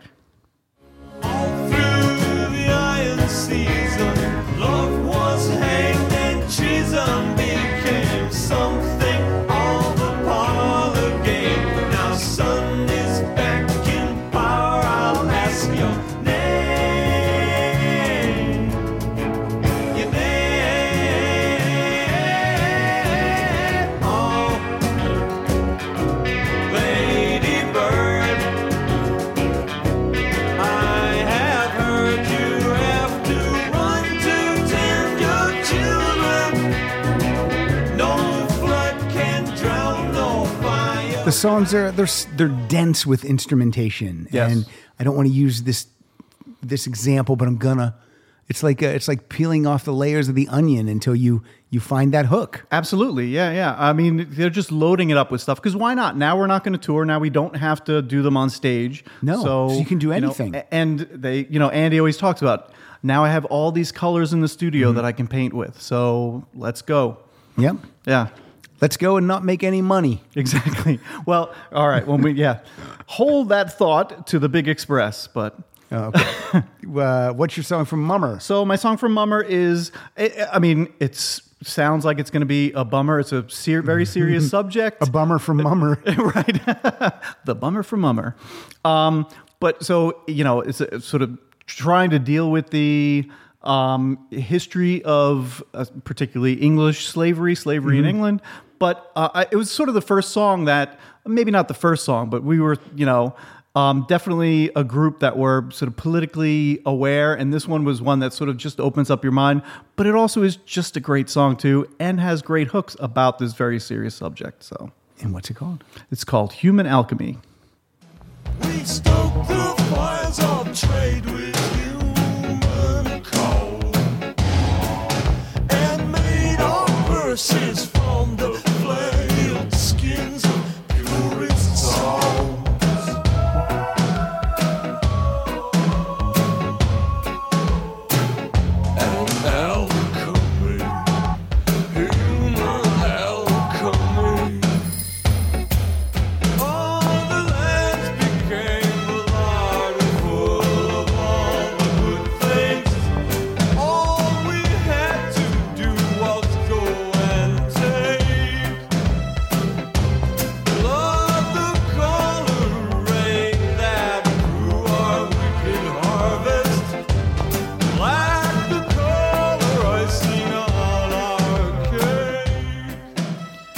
Yeah, so blood, the color of the rain that grew our wicked harvest, black, the icing on our cake. Yep, Yeah. that's that's definitely an uplifting poppy song. right, right. I mean, but the drums there, and again, Terry Chambers was a great drummer through the whole thing. You Yeah. know, through up until where you know English settlement.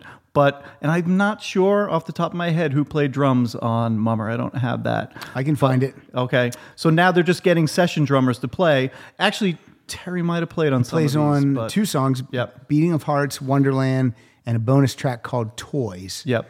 All and then a guy great. named Peter Phipps. I don't Yep. know anything about Peter Phipps. There's something to know about him too, and I can't. He was with another band, so he's famous for something. I just don't know it. Let me try to find it. I do not All try. right. I do not try to pass this off as knowledge I have in my brain. Yep, I definitely don't. I should have it, but Uh, he was the founder. Michael and- Bagford is screaming right now. I know. Phipps was uh, a founder, founding member of Glitter Band, originally known as the Glitter Men. I. All right, I maybe not, Anything. maybe not. There's just there's so much to know, and there's so much music. Yeah, there are more famous drummers coming up. I think. Can't know it all. Right. Uh, hey, we had a we had a we had a visit from. We stopped down for a, a little bit. We had a visit from Pilar because her and Kevin are old friends, and this was going to be the only time they're going to get to see each other. So I'm going to ask you real quick. I'm going to go on a tangent. What's your favorite movie? Oh, that's a great question. Um, I mean, it, it, you know, over the course of years, it changes. I'm going to give you maybe two kind of cliche answers. Okay. Um, Casablanca and Lawrence of Arabia. I'm so glad you didn't say Chinatown. Oh, really?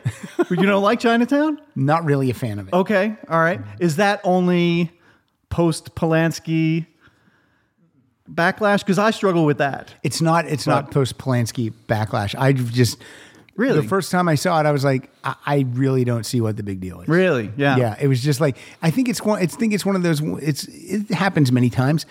You hear so much about this Right, is right, the right. this is the most yep, yep. amazing thing. Uh, it's taught in screenwriting it's- classes Yeah, it's a and it's classic. the- and then I'm, I'm right, like, really? Yep. I I mean, that said, I haven't seen it in a long time, so it's not a well that I'm going back to all the time. But yeah, So say the two again. uh, Casablanca, Lawrence of Arabia. I've never seen either one of those. Oh boy. I know. And we just uh over over Christmas, Pilar said, I really want to see Lawrence of Arabia. Mm-hmm. And so we bought it on Blu-ray, and then we haven't watched it yet. Yep, yep, yep. Well, I mean, I, again, so you may not be surprised to know that I'm also like a crazy film nerd too. So Mm-hmm. Yeah. there's a theater in uh, around in my area in Massachusetts. Sure. And they do, you know, they bought a whole thing. They have a guy who's a projectionist there who's a maniac and bought the whole like 70 millimeter thing. Yeah. Like I've never been a fan of a projectionist before. Yeah. But he's so like I saw him on the stage one time criticizing the Criterion collection for their the way that they letterboxed a certain movie, and I'm like, wait a minute, I thought the I thought the Criterion was untouchable. Was the thing, exactly? yeah. So.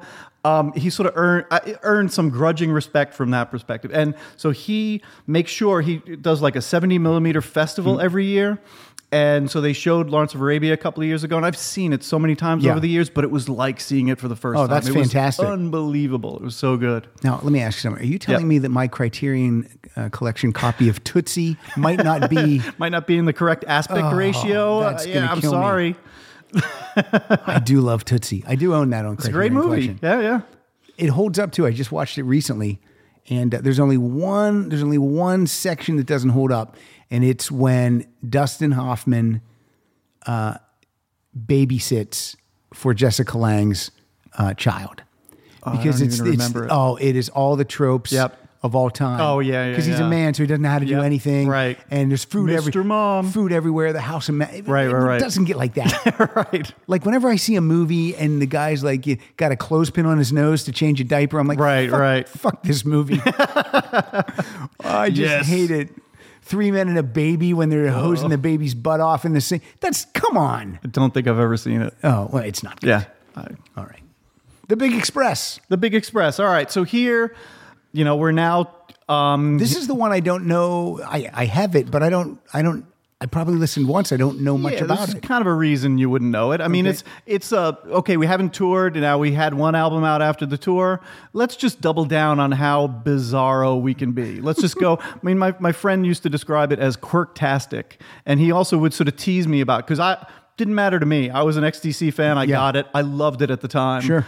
Um, listening to it now in retrospect, it was hard to pull a song from this that I was going to play. And you a know, fan. Exactly. I'm a huge fan, but um, it's uh, it is quirktastic in its own way. There are, I think, there are the the spines of great songs in there that they just sort of like went overboard on. It, I mean, it's called the Big Express. They're in like train garb on the front of it. It's a whole. There's a train wheel, Wheel, in one of the yeah. pictures. Yeah. Um, and it sounds a little like a train, so that's possibly on purpose. But it's like my friend used to make fun of me, like, okay, so what is Andy just sitting at home, like going crazy and just writing? like songs on it are like "Seagull Screaming," "Kiss Her, Kiss Her," and what are some of the other song titles? Um, uh, I'm not getting them off the top of my head. Uh, oh, "Shake You Donkey Up" is one of them, and Yeah, All the Pretty Girls, kinda Shake You right, Donkey Up. right? uh, the everyday story of small town. I That's bought the- myself a, a Liarbird. Right, right, right. Reign of blows. Yep. Yeah. I I mean, it- so they just kind of double down on crazy, and you know, there's a sort of interesting beat thing going on. double but it's- down on yeah, crazy. Yeah. so what'd you pick? So the song I picked is called "This World Over." Another serious topic, but sort of done in his extended metaphor way. It's another Andy song, and it's about the end of the world. And All right. yeah, Here we go. Oh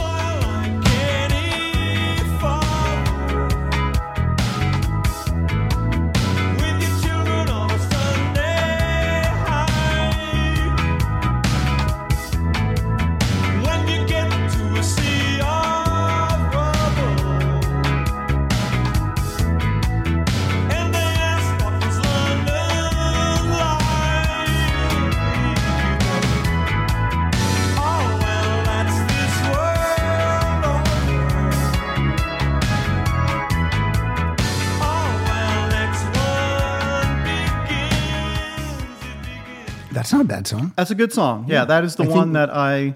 I think they released it as a single at the time too, but.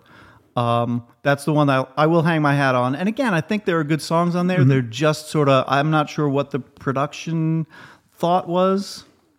Let's see what let's see what Bagford says. Well, Yep. The World Over was his secondary song. Okay. So that's That's definitely a good one if you Yep, both picked yep. it. There you go. But his uh, his first song is "Wake Up," and he, he doesn't say anything bad about the album. It just says uh, the awesome opener from the Big Express, written and sung by Colin, uh, should have been a hit single, but it did not wake the charts up enough.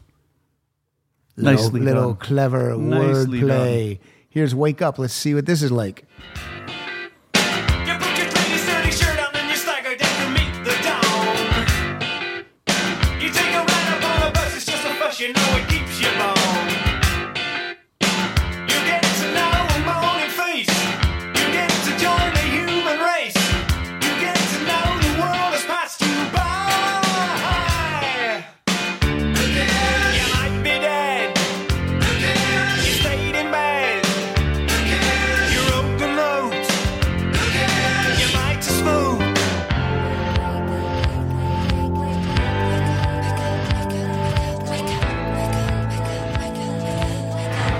Whispering of "Wake up, wake up, wake up." Um, yeah, so I, I mean, I don't know. I, and again, I played it like crazy when it came out, but it's that sort of clanging. It's a little bit more cacophonous than their stuff had been up until Right. that point. So, you know, it's probably it- it's one of those things. I'm sure it's an acquired taste for a lot of people. I loved it at the time. Listening to it again, I'm like, yeah, I don't know. I had a little trouble picking one to go with. I I understand. I have albums like that. It's, I still have it in. The, I'm a completist, so I still have it there. Right, but right. Got to get it. Now we're going to take a ta- little. We're going to veer off here a little bit. We got some a band called the Dukes of Stratosphear. What is Yes. that? So they. Took don't know anything little- about this. Really? Okay. They took a little tangent themselves. So I'm not sure what the initial thought was, but um, they said, okay, well, let's. If we're not going to do anything as XTC, if we're not going to make any inroads, let's be somebody else completely. So we're going to do an album as a fictitious 60s psychedelic band um, and just you know kind of go crazy in the studio. They all said that it sort of took the pressure off. They just created these fun songs. They did a lot of crazy fun sounds in the studio. They actually did it twice. Um, so I, you know, they they and again, this was just me buying the LPs at the Sure. time. This came out. This first came out as a um, uh, an, an EP, like six songs, and it just just so happened that I was getting into like '60s garage rock at the time too. So again, it all goes back to my biography. It you know, I, I was just so open to that, and then getting into psychedelic music as a result of that, and then they go and do this, and this was my favorite band. Being a fictitious band, kind of fun thing from the '60s, it's a crazy thing. It just hit at the perfect. So, but this is this is it's all XTC. It's all the band members. It's, all like it's like if Rush made an album, but they called themselves the Emperors of the New World. or exactly some craziness. Yep, yep, yep. Did they do that? Is that- no, uh, I see, can't- I just pulled that right off the top of my Nice, head. I don't even know what that means. because other bands have sort of done stuff like that over Yeah. the years too. But Chris, uh, Chris Gaines. there you go. Garth Yep, Brooks yep, is. Chris Gaines. right? Um, I know I can't think of too many. Frankie but- Valli and the Four Seasons recorded as the Wonder Who. Oh, really? I- Wink, wink. I did not. But not then as know soon as that. you heard it, you're like, Oh, oh yeah, yeah, I know yeah. who it is. Yep, yep, sounds yep. exactly the same. How is that not going to sound the same? I know exactly. Yeah. So, uh, what songs are we going to hear? So the song is um, from that first EP is 25 o'clock. Well, that's not a real time. Uh, it's a psychedelic time. Sometimes I feel like this show goes until 25 o'clock. Each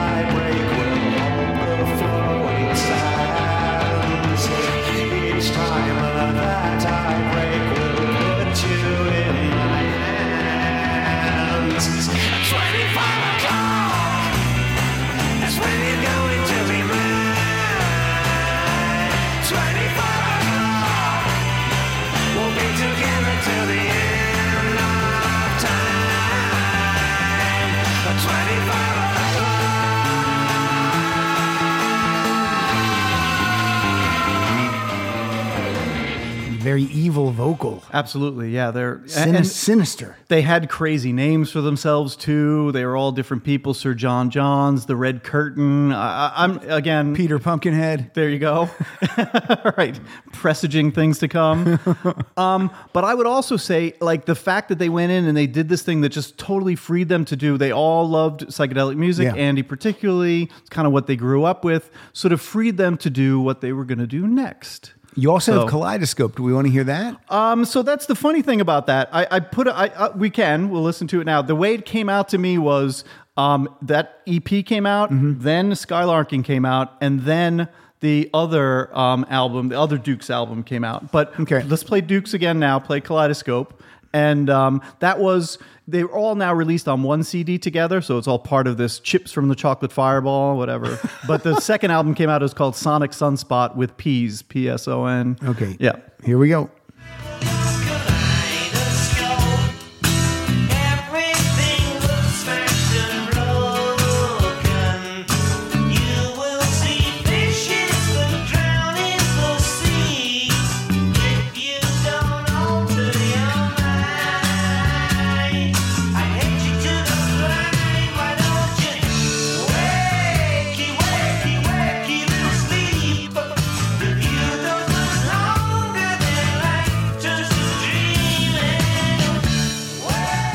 That a lot. Does that remind you of anybody? Uh, a little bit of the zombies. That that works definitely. All right, what were I you mean, gonna say? Their whole thing was with that with that one particularly. They the second one, Psonic Psunspot. They sort of um, each song sort of can be tagged to a particular band almost. Okay. So to my ears, that's John Lennon. Oh yes, I'm course. only sleeping. Yeah. You know, yeah. And and Yeah. Um so they but they also do kind of nods to the Byrds, they do the hollies, they do um the Beach Boys, you know, so they and as you go through it, it's kind of fun game to see if you can pick out what their influences Mm-hmm. It's were. very similar. know? This is the, a, a weird to put these two together. It's very similar to what Billy Joel did with the Innocent Man album. Everyone, but every one of their songs is a different. Oh, uh, okay. 50s band. Yeah, yeah, yeah, yeah. Like- there you go. Like Yep. that's his. This is our Right, Frankie right, Valli right. and the Four Seasons, and this is our Dion and the Belmonts. Right, and right, is our whatever. But Yep, yep, yep. That's what he tried to do with that album. right, right, right. You're not a Billy Joel fan. Not a tell. Billy Joel fan. and I'm from Queens, but uh, the Long Island influence didn't He uh, didn't take. He is an asshole. Uh, so you, you both uh, coming up. You both have you both have two songs from Skylarking, but you both you both have a crossover. But uh, I'm going to let you start. This is the album produced by my guy. I just bought tickets to see him on May 9th. Nice. Todd Rundgren. Right. I, I try to own. I try to buy all any album that Todd Rundgren has produced yeah, yeah. and um, I just love Todd Rundgren so much, and and he's playing a uh, he's playing a great set list for a change. Uh, he's doing two sets. The first set is hits, Yep. and then deep cuts, and then an encore of songs you know. Oh, nice. I think did you tell that story about like a New Year's show or something, or was it one of David the Wild told that Right, story. right, right. Okay, yeah, yeah, yeah. And if you can find that set list, it's right. abysmal. Like Yep, you, yep, you'll, yep. you'll actually go, I don't know one song. Right, and I'm not the biggest Todd Rundgren fan, but we almost went to see him on this tour. I think because, uh, but it probably was on a weekday or something, you know. So it didn't fit your criteria. didn't fit the criteria, so I'm not big enough fan to make the effort. But uh, you know, just because I've heard that he's really good live Yeah. Too, and the stuff that I know, the hits and stuff I really like. So Yeah. yeah. And there's but there's lots of controversy with this album surrounding Andy and Todd Rundgren. right, right, right. This they even released it in a what what's the version the non-polarized Oh, right, version right, right. or yeah, not the, re- polarity reverse- correction version. Yeah, yeah. Yeah, what So, what the heck? Does, I mean, do you have that? I have that. Does it sound any different? Not to me. I mean, I don't know. That's the thing. I, and again, I'm, I may not be the most sophisticated listener. Yeah, yeah. But Andy swears that it's different, and I got that. I get it in every version. You know, Yeah. full disclosure, this is my favorite of their albums. It's a lot of people's favorite, I think. Absolutely. I, mean, it's. I think it's their masterpiece. It's a classic. Yeah, yeah. And um, so anytime he puts one out, I buy it. it. You know, the first one that I ever got was one of those like 24 karat discs Yeah, that yeah, was yeah. supposed to sound better, I guess, and sounded great. I mean, over the years, it's one of those. I remember listening to it in in headphones on a train, and after years of listening to it, just hearing different harmonies and things that I'd never heard, just because the mix is so gorgeous, so beautiful, you know? Um, but the whole story with the, I, I, I don't know. He said that what happened was the one that got put out was a master tape that somebody should not have put out. And then there was a, you know, the, the polarity was some, you know, knob was twiddled the wrong way. I don't or even know what that means. Right, right. Some like, you know, cord was in the wrong way. The poles were reversed. So they just went in and corrected the polarity. I I can't hear the difference. Now- I'm, I may just not be that sophisticated a listener. This must be a real sticking point with Andy Partridge because, uh, I mean, Todd puts his stamp. Anything he produces Right. really has a his thumb is on it. His thumbprint is on Mm-hmm. Right, it. right, right. And uh, and this is this is deemed one of their uh, their best albums. Right, right, Everyone, right. it's Yep. You know people's favorite. Right, right, right. And uh, and so it's like, is it was that because of the band? Was it because of Todd, or did everything align perfectly? It feels like to me everything aligned perfectly. And some of that may just be there had to be that kind of creative clash too, because Andy was has been used to getting his own way. You know, he's worked with those producers over and over again, I mm-hmm. guess. And, you know, slowly the band has dwindled over the mm-hmm. years, you know. And now he's not touring. He's just gonna work in the studio. If you want to work with him, this is how you're gonna have to work with him. and they yeah, and they recorded Todd's home studio. Right, right, right. And I think the whole deal was, again, according to the documentary, that they were told by the record company that we'll drop you unless you choose a, an American producer. So um, they went through a list of those producers. He said, I, re- I remember Todd Rundgren. I know the songs that he's done. We'll go with him. So This is a the story, rest is history. This is a story I hear often with Todd Rundgren because Yep. I think the Psychedelic Furs had the same thing. oh, really? And for their third album, Yep, they yep, choose, and then so they went with Todd. He Oh, yeah, produced, yeah. Uh, "Love My Way" and with the whole album. Which, I mean, Love My Way was a huge hit for them. I mean, yeah, yeah. He's he's a great producer. Yeah, yeah. But another thing about this is he's it's not produced by Todd Rundgren and XTC or it's just him. Right. He's the producer. Right, right, right. So okay, let's get into some skylarking, and we'll start with uh, Kevin. What song you want to go with? So the uh, song that I chose, uh, again, if you're, I feel like they, having done the Dukes, now they're wearing their influences on their sleeve. This cleared the way to be able for them to be able to do this, which is all right. We're just going to let it all out there. This is who we are. We love the Beatles particularly, so that kind of shines through. So this is "Earn Enough for Us."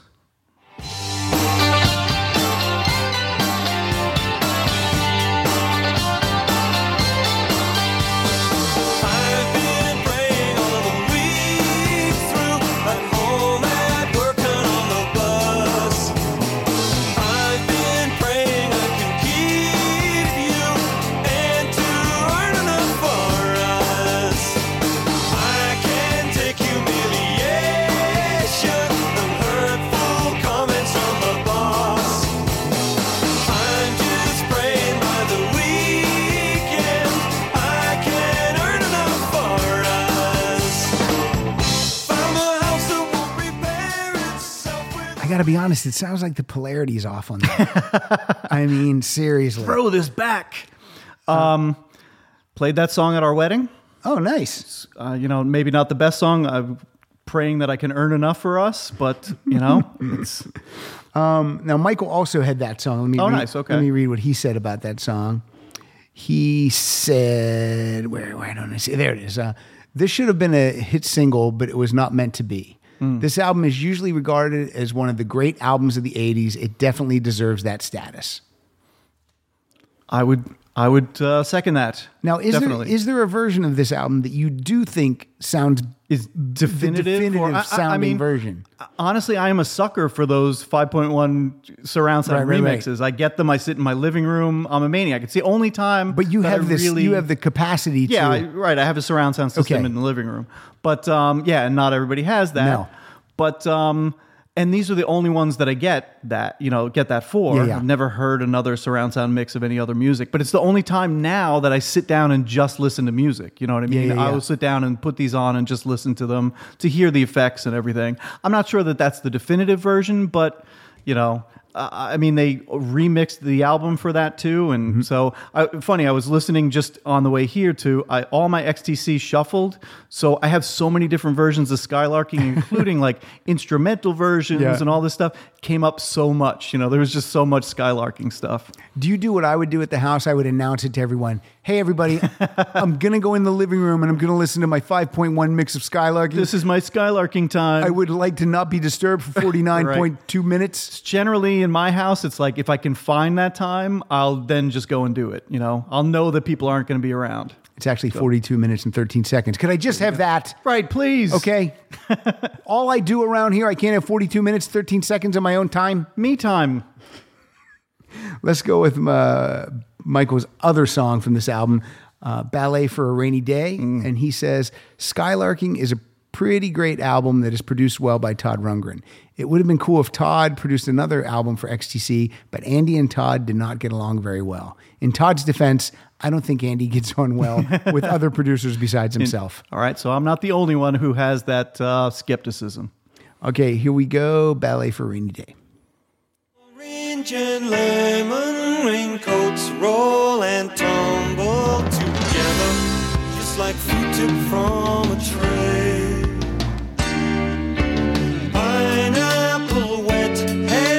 Heads new hairdos crumble as scenery sunlight shifts away.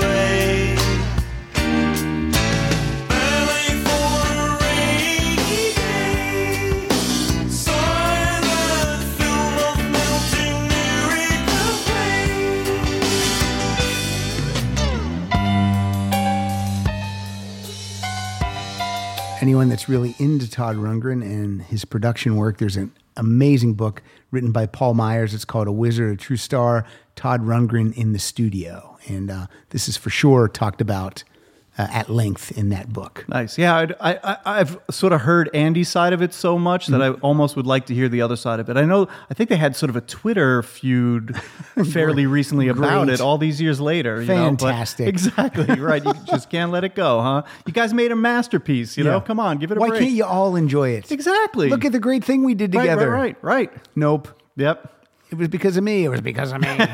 right. What, uh, the the thing, the other thing about this album too, I think, is that I, as a fan, I was brought along. Like, if if any other band had released this song, this album at any other time, I don't think I could have heard it with the same ears. You know, they sort of brought me along on their journey to skylarking. You know what I mean? Just sort of the more stuff that they were doing in the studio and the layered production and the unbelievable harmonies. And you know, I Yeah. can't say enough about it. What's your next song off of Skylarking? So uh, it's funny, uh, again, not that when it came out, it was not on Skylarking this song. So this this is the famous story of it was uh, not on the album. But what was on the album was a song called "Mermaid Smiled," and I still have my LP version of that album without this song. Okay. they released this as they released "Grass" as the single, and "Dear God" was the B side, and some you know, stations in the U.S. apparently discovered the B side and started playing it, and people took up, took it up, and it became a hit for them. It became one of their biggest hits. Back So- in my day, they'd bring the single in and we would flip it. we decided. we, we no one, the record company didn't. We decided what we played. B played. side. Here we go. Dear God.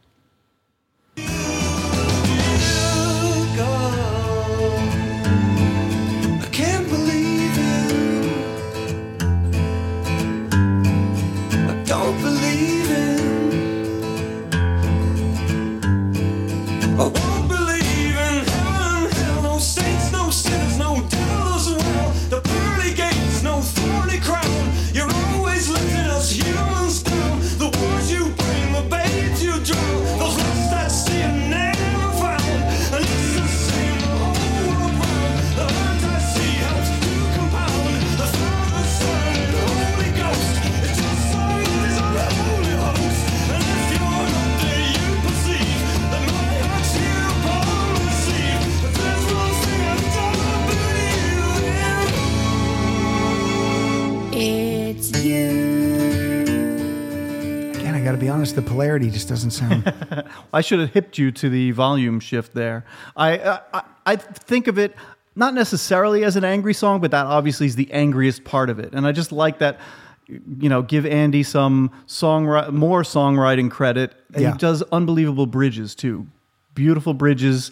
I I don't even know necessarily what that means as I'm saying that. I'm Right. not a songwriter, but I know it's that little piece in the middle of a song that gets you to the next verse. But That's exactly what it is. there you go. I love bridges. Yeah, you got to have a bridge. Uh, I'm going to play another. We're going to give Skylarking a lot of love. I'm going to play. uh, I think this was the single. That's really super, super girl. Was that a single? Might have been a single. I feel like yeah. I heard this one on the radio. Yep. I can hold you down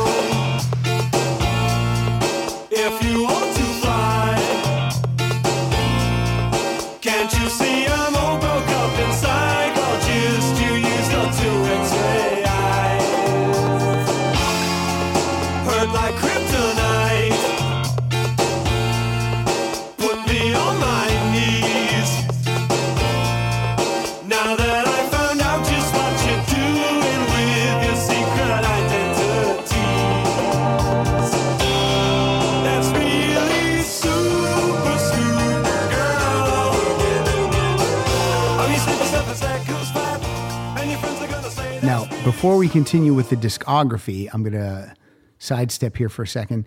In uh, 1988, there was a John Hughes film that came out called She's Having a Baby. Mm-hmm.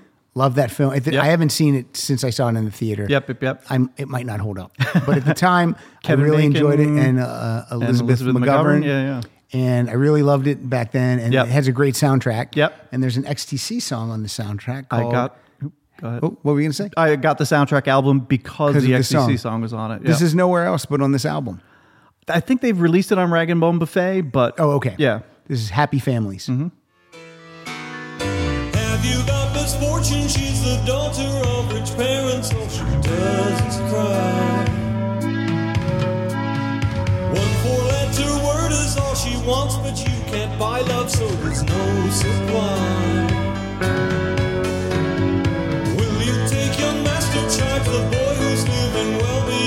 Beyond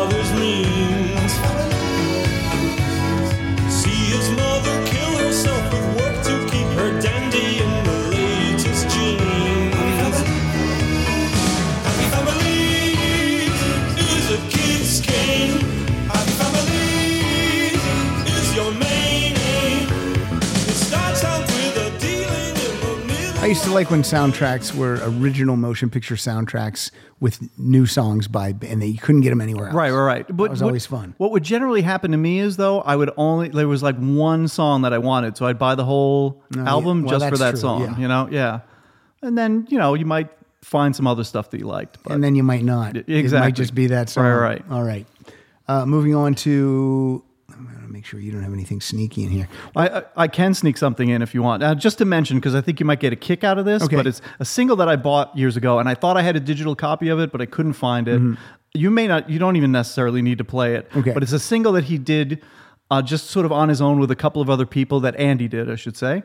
Um, and he's uh, uh, that, you know, that's really super, super girl. He's Yeah. a big comic book fan. Okay. So apparently there was this English comic book called Buster Gonad about a guy who has giant testicles. So He's my least favorite superhero. he was such a fan of the comic book that he and a number of other people wrote a song about Buster Gonad and released it. And I, I'm not sure. I think that Colin might play on it too, um, called Bags of Fun with Buster. And they released it as uh, Jasper and the Jesticles or something like that. And it's a terrible song. It's if you know if you had the um, Stinkeroo sting, this would be one to do. But um, it's uh, just because you might get a kick out of it. Ta- Again, you take that extended metaphor, that thing that he does so well in a lot of songs. He did the same thing here, which is every word for testicle you can think of is in there. Some of them are clever wordplay. I'll give him that. But All right, let me see if I can. Um, and what was the band called they recorded under? I think it was called Jasper and the Jesticles or Johnny Japes and Johnny Japes and the Jesticles. Yep. Bags of Fun with Buster. Let me see if I can find this. Hold on. Talk amongst yourselves, everybody. All right. I'm all out of testicle talk here, so you have more testicle talk. I'm sure you do. So, uh, all right. Let me let me get this. Uh, But it was one of those things. I was in a record store one time. I'm looking through singles, and they they must have tagged it as this is XTC or this is because I got a lot of when they released the Christmas song that they did. Um, Thanks for Christmas Uh-huh. as the Three Wise Men. I knew that was XTC. I bought that as a single, so Okay. I was always looking for stuff like that, and this one came through. All right, here we go. Oh boy! you It's a seagull stinkeroo. And then it just takes me a second here, and then I boom. laugh every time at that. I'm- It's so dumb. Buster Gonad, how you gonna carry it's not Andy singing, I should say. It's this guy John Otway. All right. But-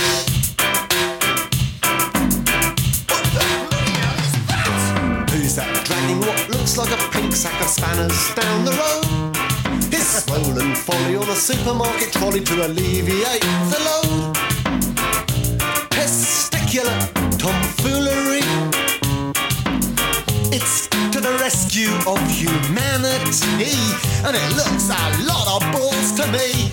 And it's fun and James and Mary frolics with Buster Gonads of bulbous thousand bags of It says this is seven minutes long. Oh yeah. Well, there's talking and there's all kinds of stuff. There's shenanigans. Well, you know, on. you know what there is, Pat. There's um at one point the somebody says in the song, "Oh, how does your sax how does your sax swing so low?" And they're like, "Oh, sax swing solo," and they go into a sax solo.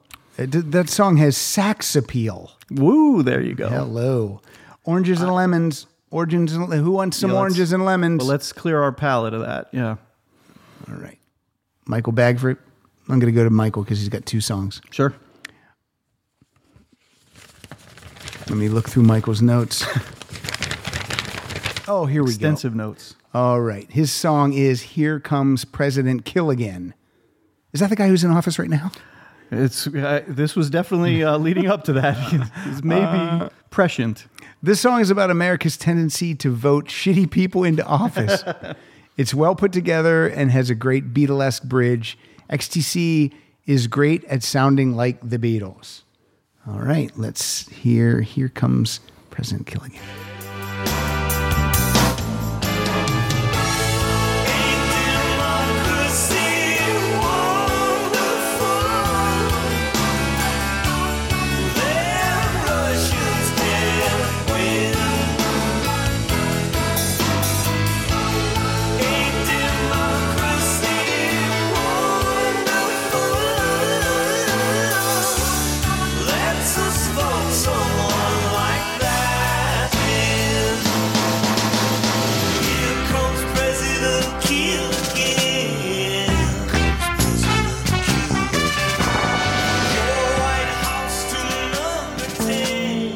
Side two of Sergeant Pepper, correct?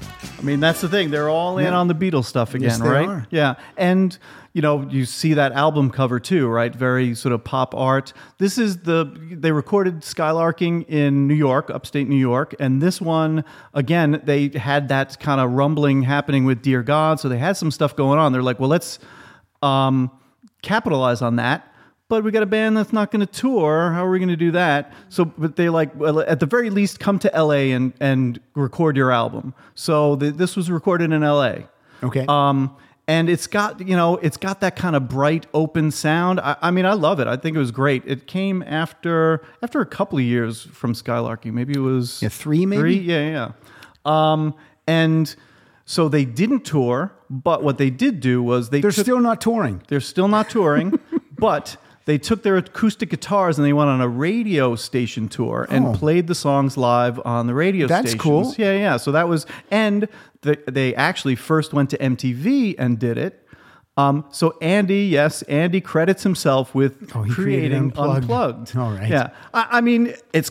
I guess it's kind of true. Nobody did it before, you know. Whatever. Did he also create acoustic instruments? Exactly You're right. Yes, probably. It depends on who you ask. Wow. So yeah, but and of course it's one of those things. I remember when it happened in Boston, Mm-hmm. and I happened to be working a job that was driving a van between different video stores, and I was listening to the radio all day. So whenever I knew they were switching radio stations, they did three radio stations in Boston. I'd run home, pop a cassette in. And record it, and then I would go back out on my route. So Do you still I have, have a lot of those. Yeah, I've digitized them too. Oh, good for you. Yeah, yeah, That's yeah. cool. So, um, That sounded so dismissive. Oh, good for you. Real good. good for you. Yeah. So uh, now I understand that Andy Partridge created podcasting. I believe so. He's That's credited. true. He's Yep. he's credited for it. Well, So uh, one of the things that he does on Twitter now is he goes through and looks through like um, you know sites that have information about XTC and creates a series of tweets called the Corrector. so he's correcting the record on what is out there in fandom and what they're saying about the band and him. go go outside and get some sun. right, right. go get on the treadmill. Yep. Jesus Christ, Andy. I mean, uh, he was also in the Partridge Family, correct? absolutely. So your next song is Uh, my next song is from Oranges and, Oranges and Lemons, and now I'm going to switch gears, shift a little bit more love to Colin. Again, the same kind of thing. Colin's got the the hits. Uh, uh, you know, you can't take away Mayor of Simpleton. Certainly a great song, but um, you know, uh, King for a Day was a huge hit. Um, but the other Colin song, one of the other Colin songs on the album, I really like, "One of the Millions.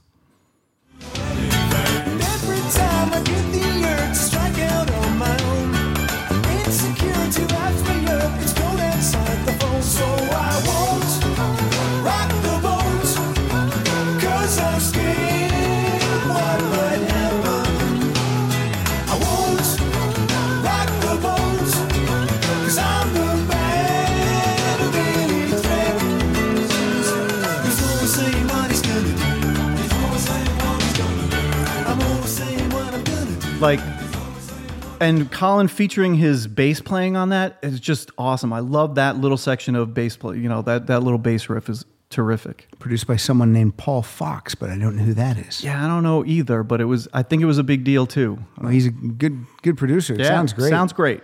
Yep. Michael has another song off of Oranges and Lemons, and then the play out song today will be by me, and it is actually from Oranges and Lemons, but I'm not going to say what it is.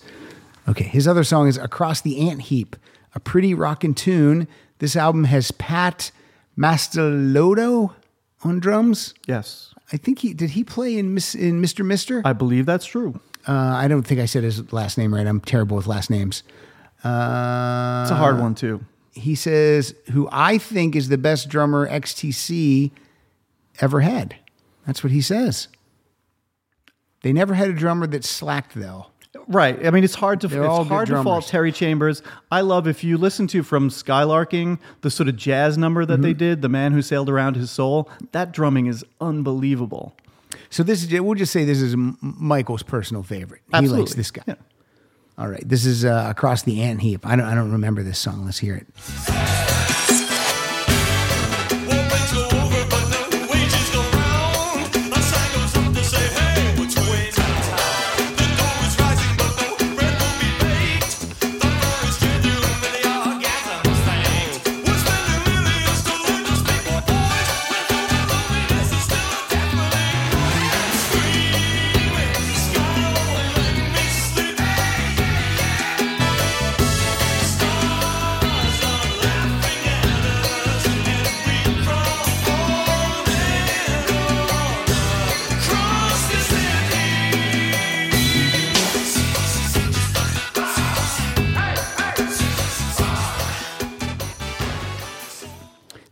Too 80s for me for some reason. Oh, That really? one sounds a little I don't know.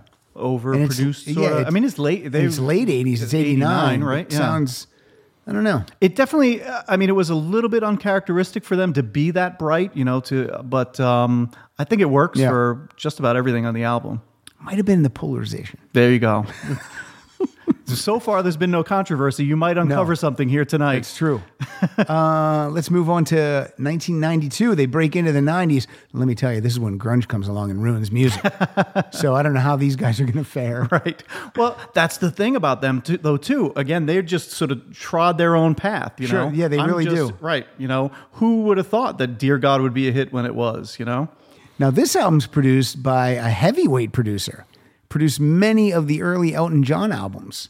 And I don't, I don't know how to say his Hmm. Yeah, I wish- last I wish I name. knew producers. Gus Dudgeon. Oh yeah, Dudgeon. Dudgeon. Yep. That's how you say it? Dudgeon. Yeah, I mean, he produced all the huge 70s hits for Elton John. Yep. Well, they. So this is pretty cool. They Yep. must have been psyched to work with this dude. Um, and again, who who would have thought that they would have hits in the you know in the eighties Yeah. with these songs, and they were they were ready for it. You know. So this is 1992. I'm going to go for. Let me go first. Sure. I'm just going to get this. This is this is this was a single. This is a hit. The Ballad of Peter Pumpkinhead.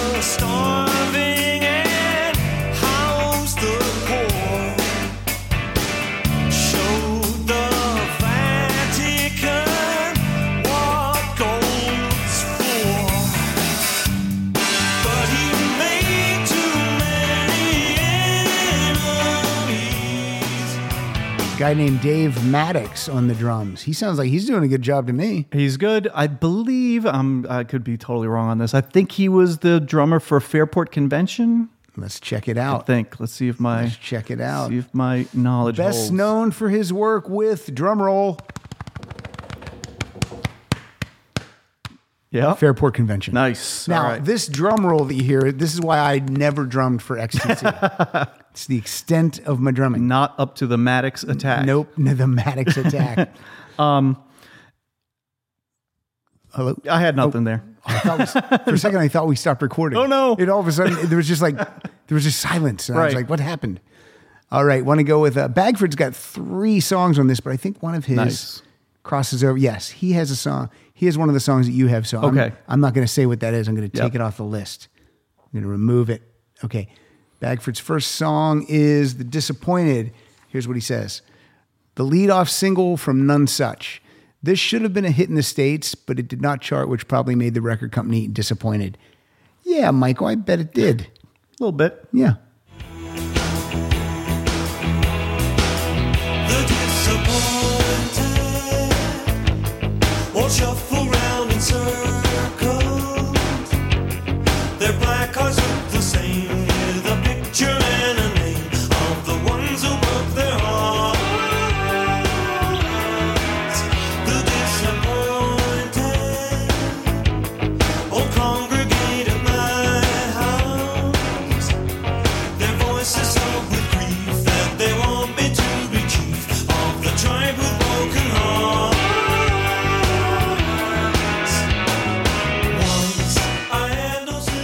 like this album a lot. Yeah, this, is a great album. this is a really great Yep, yep, album. Yep.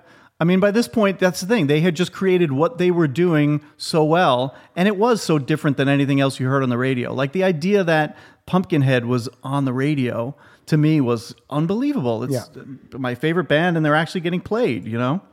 Yeah, it, it, was, it was a thrill when you would hear your favorite band Yeah. being played. When you thought maybe they were done. Right, And you right. hear all of a sudden, Yep. hey, wait a minute.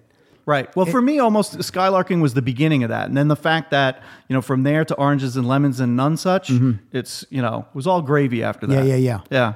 So, uh, what's your song? So the song that I have, this may be, even though Skylarking is my favorite album, this may be my favorite XTC song. Depends on what day of the week you ask me, but um, it's the sort of apotheosis of his, you know, completely open and non-cynical and just sort of loving lyrics. It's called "Wrapped in Grey."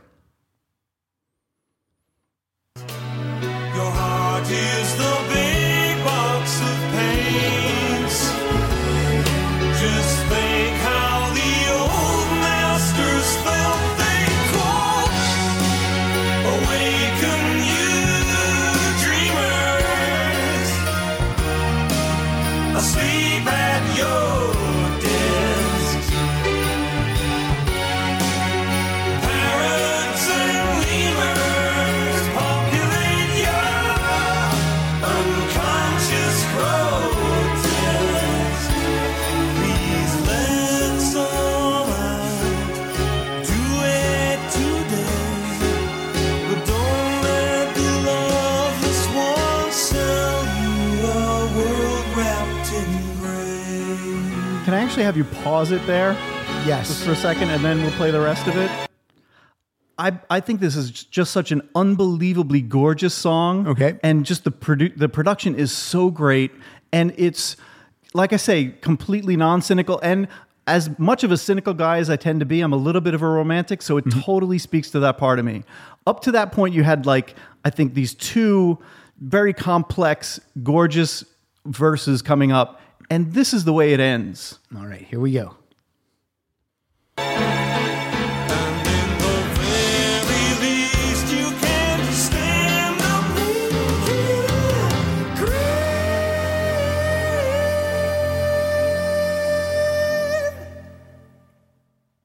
It just kind of feels like he didn't know what to do. It just kind of feels like it just clunks to an end there. Yeah, it's that's the a only shame. thing I didn't like about it. But up till then, it's a perfect song. Up till then, you had me. There you go. Maybe, maybe fade it down earlier. I don't know what to do. All right. Here's what Michael says about it. Wrapped in Grey, one of Andy Partridge's favorite songs that he wrote for the band. Virgin Records was going to release this as the third single from Nonsuch, but this was aborted by the record company. The band refused to work for Virgin from then on until their contract expired in 1998. So for six years, they were bound to Virgin, but refused to record anything. Right. They just let the contract they would have had run to put it out. Yep. Yep. And I remember that time. I remember hearing about that. And again, it was maybe just the beginning of the internet. So there was not a lot, lot of information that you could get necessarily. But I just remember, all right, we're on strike from Virgin. We're not going to hear anything from them until they get this resolved. So I just thought, that's it. We're just done. I'll never hear anything from them again. Yep. And uh, again, I don't want to step on any. He's got other songs. He's got up, one so more. he fr- might- he's got one more from Nonsuch. Okay, I'd be Uh, interested. So far, Bagford's is killing. Bagford is killing it. That's very nice. Yeah, Hopefully, he would say the same about you. All right, If- hopefully. he will. All right. You're where, where are you? You're on Twitter, I am on Twitter. What's I don't your- tweet. I'm not. but you know when this comes out, people will want to like uh, follow you and tell you you did a good job, or tell you that you sucked. Either one. See, that's what exactly. you know there how you the go. internet- you know how the Right, internet right. is. Where- yeah, where I know you which out on- side it's where gonna you go. out on Twitter? Just so say- here's my Twitter handle. This is why it's also hard to Mm-hmm. follow me. It's Bing C B I N G C underscore 1999. Good luck finding it. All right. Well, you can slow it down, you can back it up, and you can hear what Right. what uh, what Kevin said. Okay, his next song is Rook, a really beautiful piece off of Nonsuch. Andy Part and Andy Partridge was frozen with writer's block, and suddenly this song came to him. He does not understand what the lyrics are about because the lyrics just came to him. All right. They came to me from from the Lord. Rook, rook, gaze in the brook. If there's a secret, can I be part of it? Crow, crow before I let go. Say, is that my name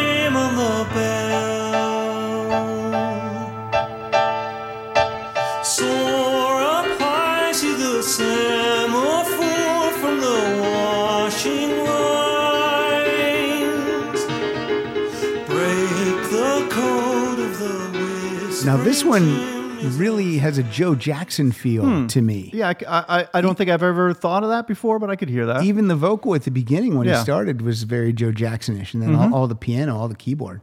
Cool. Yep. Yeah, it's another beautiful song. I, I mean, I don't think you could pick a song from this album that I wouldn't like. So your Probably second, true for sec- most of your their second categories. favorite album?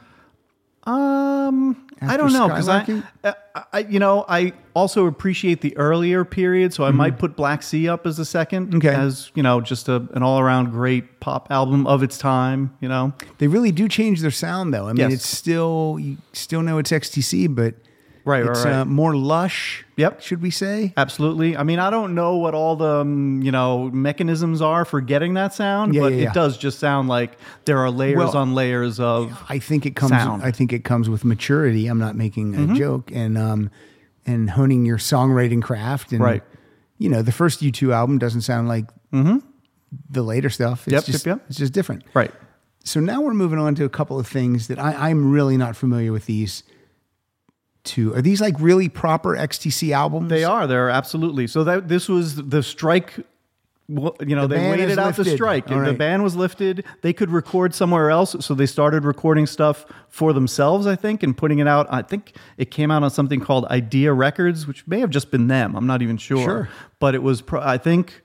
Apple Venus came out. Apple Venus Volume One came out in 1999, I believe, and it's a. He had an idea for doing two albums. One of them was going to be like a you know totally orchestral slash acoustic album, and that's what Apple Venus Volume One became. And then they had these other songs, and that was going to be their electric album. So within the span of maybe two years these two albums came out. And again i had been waiting all this time. I thought that they would never record again.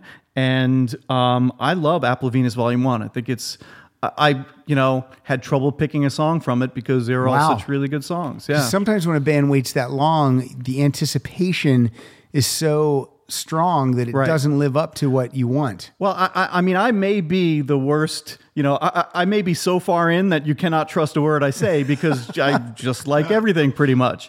But I think I'm tempered. Now, also on this album, uh, Prairie Prince plays drums on this. He's Yep. from the Tubes. Yep. He also tours with Todd Solo. Yep. And he was credited on Skylarking with some little bit he No, did I think there. he. I think he did play drums on it. I think he maybe drums all over that. on Skylarking. Yeah. I'm gonna I'm gonna backtrack. I might be wrong about that, but And I'm not. I don't know if you're right or we'll wrong. Talk gonna the corrector. I'm gonna look.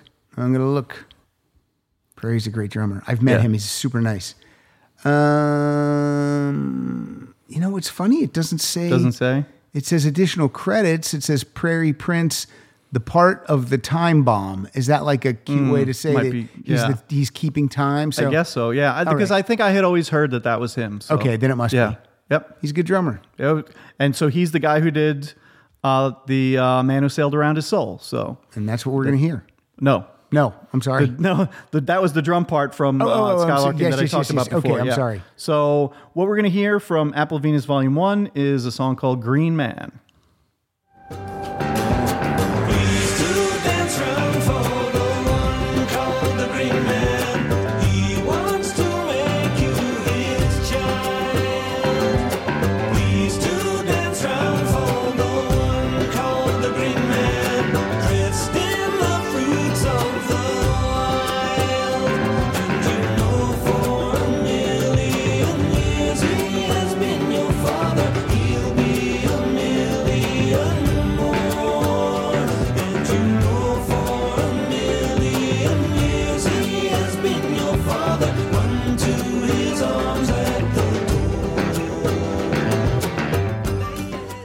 What's that about? What's the Green Man? It's a good question because my friend Jim has asked me about that too. Oh, and I- I- fucking Jim always has to chime in with, with pontificate about music. Absolutely, he's always uh, on about XTC. But he, uh, it's, I think it's, you know, I'm not English enough to know it. I think, but it's some sort of, you know, not quite druidy, but some sort of, you know, figure Mm-hmm. from the English wil- uh, wilderness or Could it be a Martian? Could it be a Martian, a Green Man? Could be. I mean, I don't know that that necessarily goes. It's more like the. You ever see the movie The Wicker Man? Yes. like that kind of thing, like that, you know, sort of agricultural society that's worshiping some mysterious figure. Yeah. I've sadly also seen the, The remake? The remake at the theater. Oh, nice. At the theater. Wow. With, Pilar and I, we we were, we were we were we took one of those. Uh, hey, let's go let's go to Santa Monica for the weekend. We'll rent a hotel room, Mm-hmm. and then we're like, let's go to a movie. And we and there was there was really nothing playing. Yeah, yeah. And I forget what she wanted to see. I really wanted to see The Wicker Man because I I love the original. yeah, yeah. And oh my god, it's it is. There's the B scene, right? There's the crazy. It is. Yeah, yeah. It is so bad. Yeah, like it's, so. ter- I did see it. We saw it on video. I, I, I'm gonna probably piss off a lot of Uh-oh. film fans, but I'm not that big a fan of the original. Like I don't know. I Um, it was. I think it was that same kind of thing. I'd heard so much about it over the years. Yeah. When I finally saw it, I'm like, really? That's it? So Mm-hmm. I get it. I mean, Yeah. I'm like, it's it's not a film I'll argue for. Yep. you know, I'm not going to go. How dare you turn off your mic? a lot of people would though. People, Yes, you know, yeah. I've been really into the Hammer horror films lately. Oh yes, I, I heard you do that. Um, f- from a kid, I was way in. into those too, and I started buying some of them a little bit before you started getting Mm-hmm. into them too. Just because around Halloween you just throw some on, but they're awesome. They're great. I just got one in the mail today uh, from Shout Factory, who does a great job. I think they have a.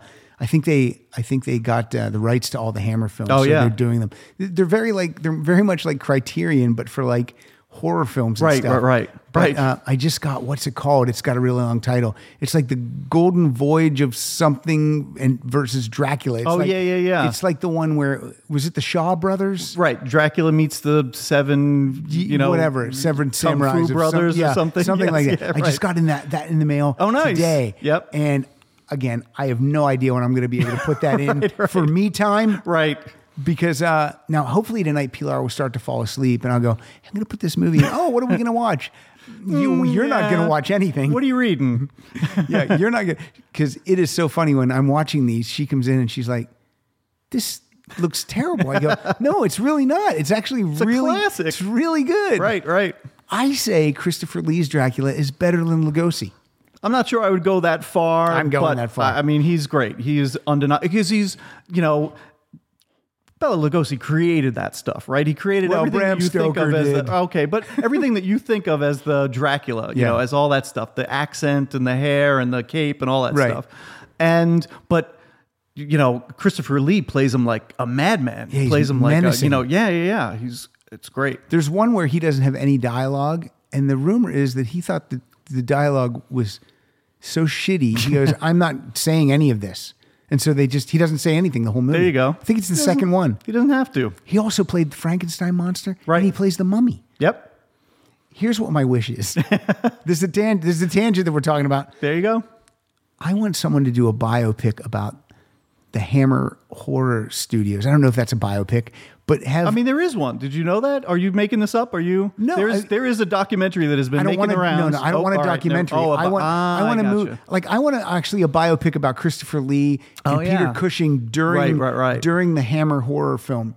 like I think the sets look beautiful. I think the costumes Yeah. are beautiful. It's that classic gothic horror kind It's of thing. so you know? good. Yeah, I watched them on uh, TV on Saturday afternoons. They used to have all Yeah. that. And my my dad was a fan too, so it was Mhm. like perfect time. He introduced me to all that stuff. So Yeah, it I just. Uh, yeah, I, I love it. Yeah. I love them. Uh, okay, where were Michael Bagford has a song from Apple Venus Volume One.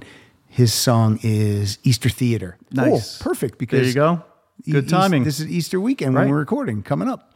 Easter but Theater. this will come out by Thanksgiving, right? I have really no idea when this is going to drop. I really don't. What? Well, you, ASAP Club immediately. There you go. Close, close to immediately. uh, one of the great songs off of the album Venus Volume One album. I'm, I'm, I'm holding back a burp. Hold on. okay, uh, that stays in. I don't edit that.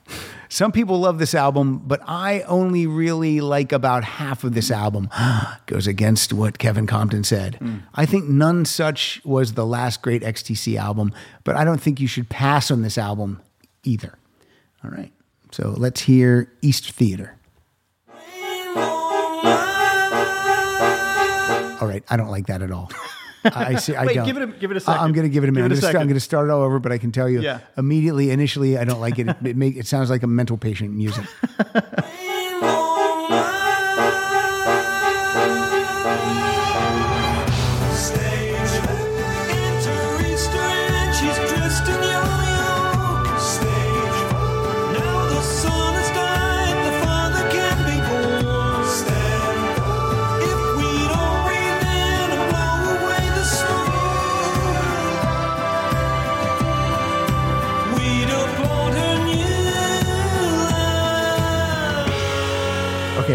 Nothing about bunnies, nothing about candy, nothing about uh, Jesus Christ. It's about springtime and the ground reawakening. I didn't. I believe. I didn't. Okay, I didn't love fine. that. I didn't Yeah. love that one. Uh, no, I get it. I mean, it is there is a um, an element to this album that because it was more sort of orchestral, and he also, s- uh, I think he worked with Van Dyke Parks, that um, arranger slash composer who has done some. He did some of the arranging for the Beach Boys. yes, not yes, yes. He lives out here and he plays. He plays at a place called Largo quite frequently. Oh, okay, yeah, I've Yeah. heard of Largo. Um,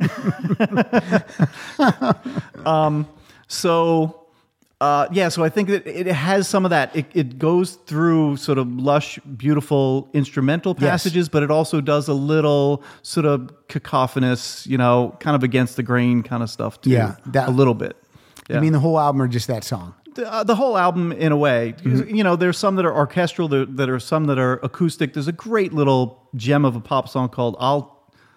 I'd like that. Okay. fantastic. So I, I will go to bat for the album, Okay. but I get if people don't like it or part of it or any of it. And that was 2000. They broke into the the new millennium with this album, Right. And then they wait. Then there's five years. It was five years. It's 2005 for. Um, no, no, I'm sorry. Wait, wait, wait. I'm totally wrong. All right. Okay. Ignore I everything didn't I think said. so. Ignore Because they seem to come right. You know. No, no. Uh, Apple Venus Part Two was in 2000. Okay. Yeah. Yeah. Yeah. And- right. and- right. and Apple, Venus, Venus Volume Volume One was 99, Apple Venus Volume Yes, Two. yes. Two thousand. My mistake. My mistake. No problem. I apologize. Not a problem. All right, so I didn't mean go- to jump down your throat. No, no, no, no. I'm gonna go Bagford first, and then you. Sure. Is- and Michael's last song is from Wasp Star, and then in parentheses Apple Venus Part Two. What's Wasp Star? It's a good question. I don't have an answer. That sounds like I a, don't know. that sounds like a, a B sci-fi movie. right, right. By John Carpenter. Yes, Wasp, Star. Uh, that doesn't roll off my tongue either. Wasp Star. His uh, his last song of the day, of the night, of the record is "Stupidly Happy." Andy Partridge describes this as the dumbest but happiest song I ever wrote. I found the one riff that Keith Richards hadn't. All right. And I think Christy Stratton calls Keith Richards Lord Riffington. Here we go. Oh, that's I like it.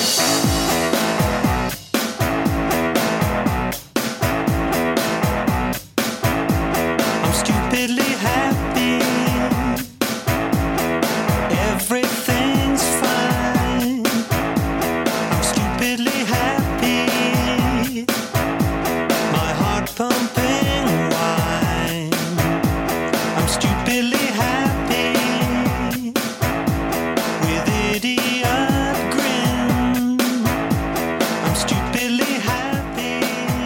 So different from the song I just hated. Yes, very true. Well, that was that was his whole concept. We're going to do one that's lighter and acoustic, one that's plugging back in the electric guitars, make a little noise. That one was solid. Yeah. I gotta be honest. Well, it's funny. I, I- so I may have a little different opinion here, and I can't put my finger on it exactly. Okay. I listened to this album. I like this album. Mm-hmm. I can. I listened to it in preparation for this. Mm-hmm. I'm singing the, you know, humming the songs all day. Great hooks, good songs.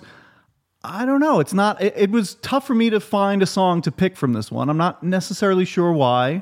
Um, so it's not one that I go to the well to a lot. You like Again, volume one, but not volume two. I know, but uh, again, they're so different. And I, again, I can't put my finger on it. I don't know why, but it's you know, it, if I'm gonna listen to XTC, it's not the one I'm gonna pick out to listen to. What's the least favorite XTC album in the catalog for you? Probably go to for me, just because of all the Barry songs. There are a couple of good songs in there, but even those are, you know, I, could get with uh, "Life Is Good in the Greenhouse" Mm-hmm. and a couple of the other songs, but you know, it's that's probably the one. All right. And Yep. and the song we're gonna hear right The now. The song we're going to hear right now is the opener of the album called Playground.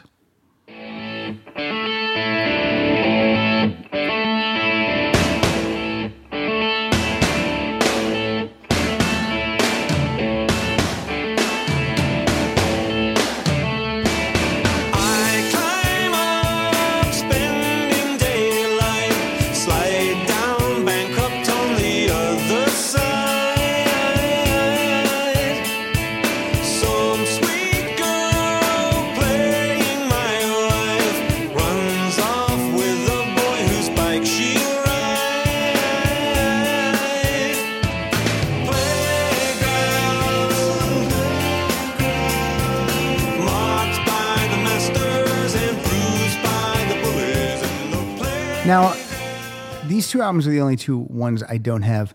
Is Volume Two? Is the whole More album like that? Yeah. Like this this Yep. song and the one Michael played. Yep. Oh, it sounds like I would love You should get one. it. Yeah, yeah. I, and again, I can't. I I, see. should- I see it used all the time.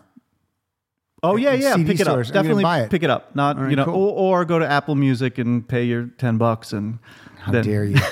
Actually, I don't think they're For on. $3.99. I don't think they're on Apple Music. Well, I there think you he, go. he may not even have put any of this on there. Yeah, so for, for yeah, three ninety nine, I could pick it up. I can go for it. That's fine. Throw it against the wall. I can use it as a coaster. I can do anything I want with it. Yep. Now, the uh, playground, the song I played, that was again one of those extended metaphor kind of things. You know, life is just like it was when we were in school, and I think I think the line at the end is even like, "You may leave school, but it never leaves you," which I like too. That's so, nice. Yeah, I can't fault it. I'm not sure what I, I don't really have a problem with Mm-hmm. it. I'm gonna listen to it on the way home, and I'm gonna love it again. Sounds I'm like this one will keep you up while you're driving. There it you sounds go. like a, Yeah, a yeah. rocking Yep. affair. Right. Now you have one more song before we do the play out. And what is I do, Tell and I just kind of threw this in there because um, I guess this is the story that I had heard was that around, I guess, the 2005, from what you say, Mm-hmm. they were starting to test, or Andy was starting to test what the what they could do in terms of downloads. Oh, there's this thing called the internet. People download music now. I wonder if they might download some XTC albums. So they threw this out there, there to see if there was any interest in anything like that. It's actually a Collins song that they recorded in Andy's famous shed, which is where he records all his music now. Okay. And so it's the last thing that I think I think it's the last thing that they put out as XTC. And I was just like, there it is on iTunes. It's an XTC song. I gotta buy it. So it's called "Where Did the Ordinary People Go." and I'm playing it actually from YouTube because your your MP3 was password protected and we couldn't get it working before Yeah. So that's that's how downloads worked out for Andy Partridge. yeah. So let's hear let's hear how this quality is on uh, YouTube.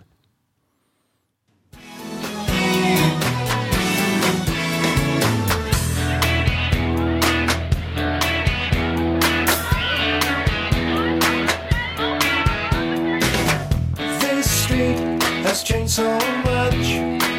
A line of fortresses look but don't touch. I'd like to call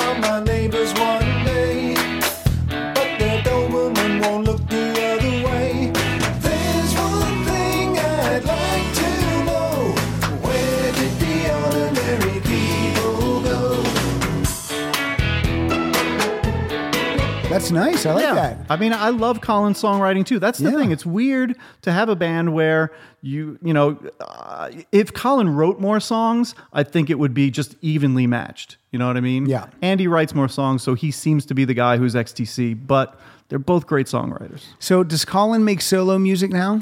It's funny that you should mention that. In the last year, he had Ta-da. something out. He started working with Terry Chambers, XTC's original drummer, Okay. and put out a little EP, couple of songs. They're all really good songs. I, I couldn't tell you off the top of my head what they were. Yeah. I really liked them when I heard them. I'll probably put them on in the car when I'm going home now that I think about it. The other thing, though, is that he, I think he and Andy now are estranged. And so Andy doesn't talk to any of those guys anymore, I don't think. I think that was the last relationship. Dave Gregory kind of soured around the era of. Um, eh, eh, Dave Gregory, I don't think, is on Wasp Star, the last that last release. Okay. Um, and then he and Colin supposedly, you know, they did this song together, and then since then they've sort of not been Nothing. talking to, I believe. Um, yeah, it's just weird. So, um, but Colin and Terry, and I'm sure some other musicians, did a show in Swindon this past year. And I'm sure every crazy XTC fan in the world went. I really wish I could have gone, but I'm just not that kind of person. And I may have heard about it kind of late and whatever it was. But I wish they would, would do something in tour or something. Do you think that the XTC? I see. I think they should be, but do you think they will ever get into the Rock and Roll Hall of Fame? It's funny, you guys. I think you- uh, I don't know if you brought them up in the episode that you did on the uh, Hall of Fame, but you I started talking about well, who could get in or Yeah. whatever, and I started thinking about XTC, and I'm like, I don't know. There's such an uh, out of the way sort of again rock snob kind of band. I I- they did have a couple of hits, so people Yeah. did. People would know Pumpkinhead. They would know Dear God. You know, um, we would know Mayor of Simpleton. Certainly, I feel like they should get in. For you know, yeah. I don't. Do you, does Andy Partridge show up to that? Uh, probably not. I don't even know if he leaves Swindon. I don't even know if he leaves England. You know, it's one of those things. If when I do get over to England, I'm going to go to Swindon. I don't know what the hell I'm going to do, but I want to see. around. I want to see the Chalk Hill um, horse that's on the cover of English Settlement. How and, big you is know, Swindon? Very small town, apparently, but You could probably go into than- any any local shop and say, "Does Andy Oh, Partridge sure. ever come and through they here?" probably get it a lot, and I'm sure he has dealt with people coming to his house, so it'd be interesting. Yeah. I hope he would be receptive to that. Right. We'll see. I mean, you're coming to his home, That's so true. who knows? Yeah. All right. Um, I'm Well, gonna, if, I- if I- Andy's listening right now, Andy, just invite me over, and yeah, I'll, we'll, you'll have we'll a place there. to stay. Maybe as a Airbnb. In, There you go. Right. The XTC experience. All right, before we end, I want to do uh, Michael Bagford's outro that he wrote. So here we go. Thank you, Michael Bagford, for uh, sending the songs and all the liner notes. It was terrific. Here's what Michael has to say to the people. Thanks for listening to my liner notes and my shenanigans. I can be found on Twitter at Michael Bagford. I've been posting a single of the day this year as opposed to albums. A big shout out goes to the group on Twitter who also posts great singles. And I just uh, want to say that it uh, fills my heart with joy when these guys are uh, interacting and posting their albums and singles. And we trade music. We all do that. You know, I'll, I'll email someone and go, hey, I don't have that. Could you send me that? And I'll send you this. So that's pretty cool. And uh, fuck that Napster shit. This is where we, transfers where it's at right now. Um, also, another big shout out goes to some awesome podcasters that are great to interact act with and that produce great shows. You know who you are. Also, also thanks to Pat, and I'm going to say Kevin because the other two names he has here are not here. But thanks to Pat and Kevin for making this a great show to listen to. But I'm not going to leave off April, Christy, and Mike and Murray because they also make the show great as well. Also, to any family and friends that listen to this, thanks for making my life awesome and enjoyable. Michael, you did a good job. You picked good songs. Much appreciated. Uh, let's do some uh, some promoting. Kevin, slowly give your Twitter handle one more time. Sure thing. At If anybody wants to follow me, it's at Bingc, B I N G C underscore 1999. all right. What does that mean? Uh, I, Personal? Is it too personal? no, no, no. Uh, I've had a nickname for a long time of Bing. So I used Okay. to wear uh, Hawaiian shirts to concerts. Okay. And some a friend of mine who was in a band uh, had another friend in the band, and he just he knew me, didn't know my name. He's like, "Where's that guy?" I didn't show up to a show. Okay. Where's that guy? Uh, Bing Crosby. because I always wore Hawaiian shirts. All right. Bing, it stuck. So it's been my nickname forever. Could have been worse. Could have been Jimmy Buffett. There you go. I like it. Yes, that Yeah. definitely could have been worse. So yeah, Bing- I don't think we knew Jimmy Buffett quite at the time. All but right, good. Yeah. Uh, I am at Pat underscore Francis. We are at Rock Solid Show. Uh, go to rocksolidpodcast.com for all things rock solid, Patreon page, t shirts, episodes. Also, uh, Kyle's at uh, Kyle Dotson Funny. You can still follow him. And uh, what else? I don't think I have anything else to promote.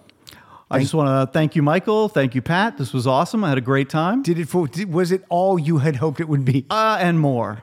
Uh, how could it not be? No, this is awesome. This is great. It's, uh, you know, having listened to the show for so long, it's like being here in Rock Solid Central. It's fun. I love. it's I love. I love when uh, I love. We have met before, but I. Yep. Lo- I love when. Uh, this, as the strangers walk in and we Right, right, record a show. We've never talked together before in our lives. Well, the funny thing, that's the thing. You, uh, we, I met you, you know, a couple of times, Yeah, I think, over yes. the years. We've had dinner together. But I probably listened to you more, you know, on your podcast. So then you develop this different Yeah. kind of relationship. So, you know, now I know, remembered exactly what your voice was. And coming here, now I have a picture for where everybody records and these. So this is this is without a doubt the most one-on-one time you and I have ever spent together. absolutely. And it's, uh, it's and I'm done. I'm out of here. And I, I would just uh, I would just tell you guys the first the first episode, the first time I ever recorded the show, that was the first time that me and he who should not be named were ever in a room together. Oh, really? We we turned the mics on Yep. and we did it, and that's what you hear. We didn't do a test show. Right, right, We right. didn't talk about it. We just Yep. said, "Well, okay, let's talk about. It's our first episode. Let's do debut albums." And, Right, and right, that's right. what it was, and that's what the show has always been. You just you show up, you bring your songs, Right. and we just engage. It's just a nice little vibe. Like I say, it's kind of engaging with friends, you know, every week. you know? Again, we try to have it be like if you were in your bedroom in high school, sitting around with your friends, just listening to some albums. Yep. that's what we try to do. I'm just happy to be sitting across from somebody who listened to me talk about XTC all night. So Because God knows the wife is done with it. She's done with it. right. Oh, I hope this is out of your system since now, I've honey. been talking, you know, since I knew I was going to be doing this, I've been tearing her ear off over it forever. So I do the same thing. You think my wife wants to hear Richie Ramone's name one more time this fucking week? She never heard the name in all in, her whole life. And Right. Richie Ramone's coming out of my mouth every two seconds. all right, my play out song. It's an obvious one, but it's a great one. The Mayor of Simpleton. Thank you, Kevin. Thank, Thank you, you, Pat. listeners. Here we go.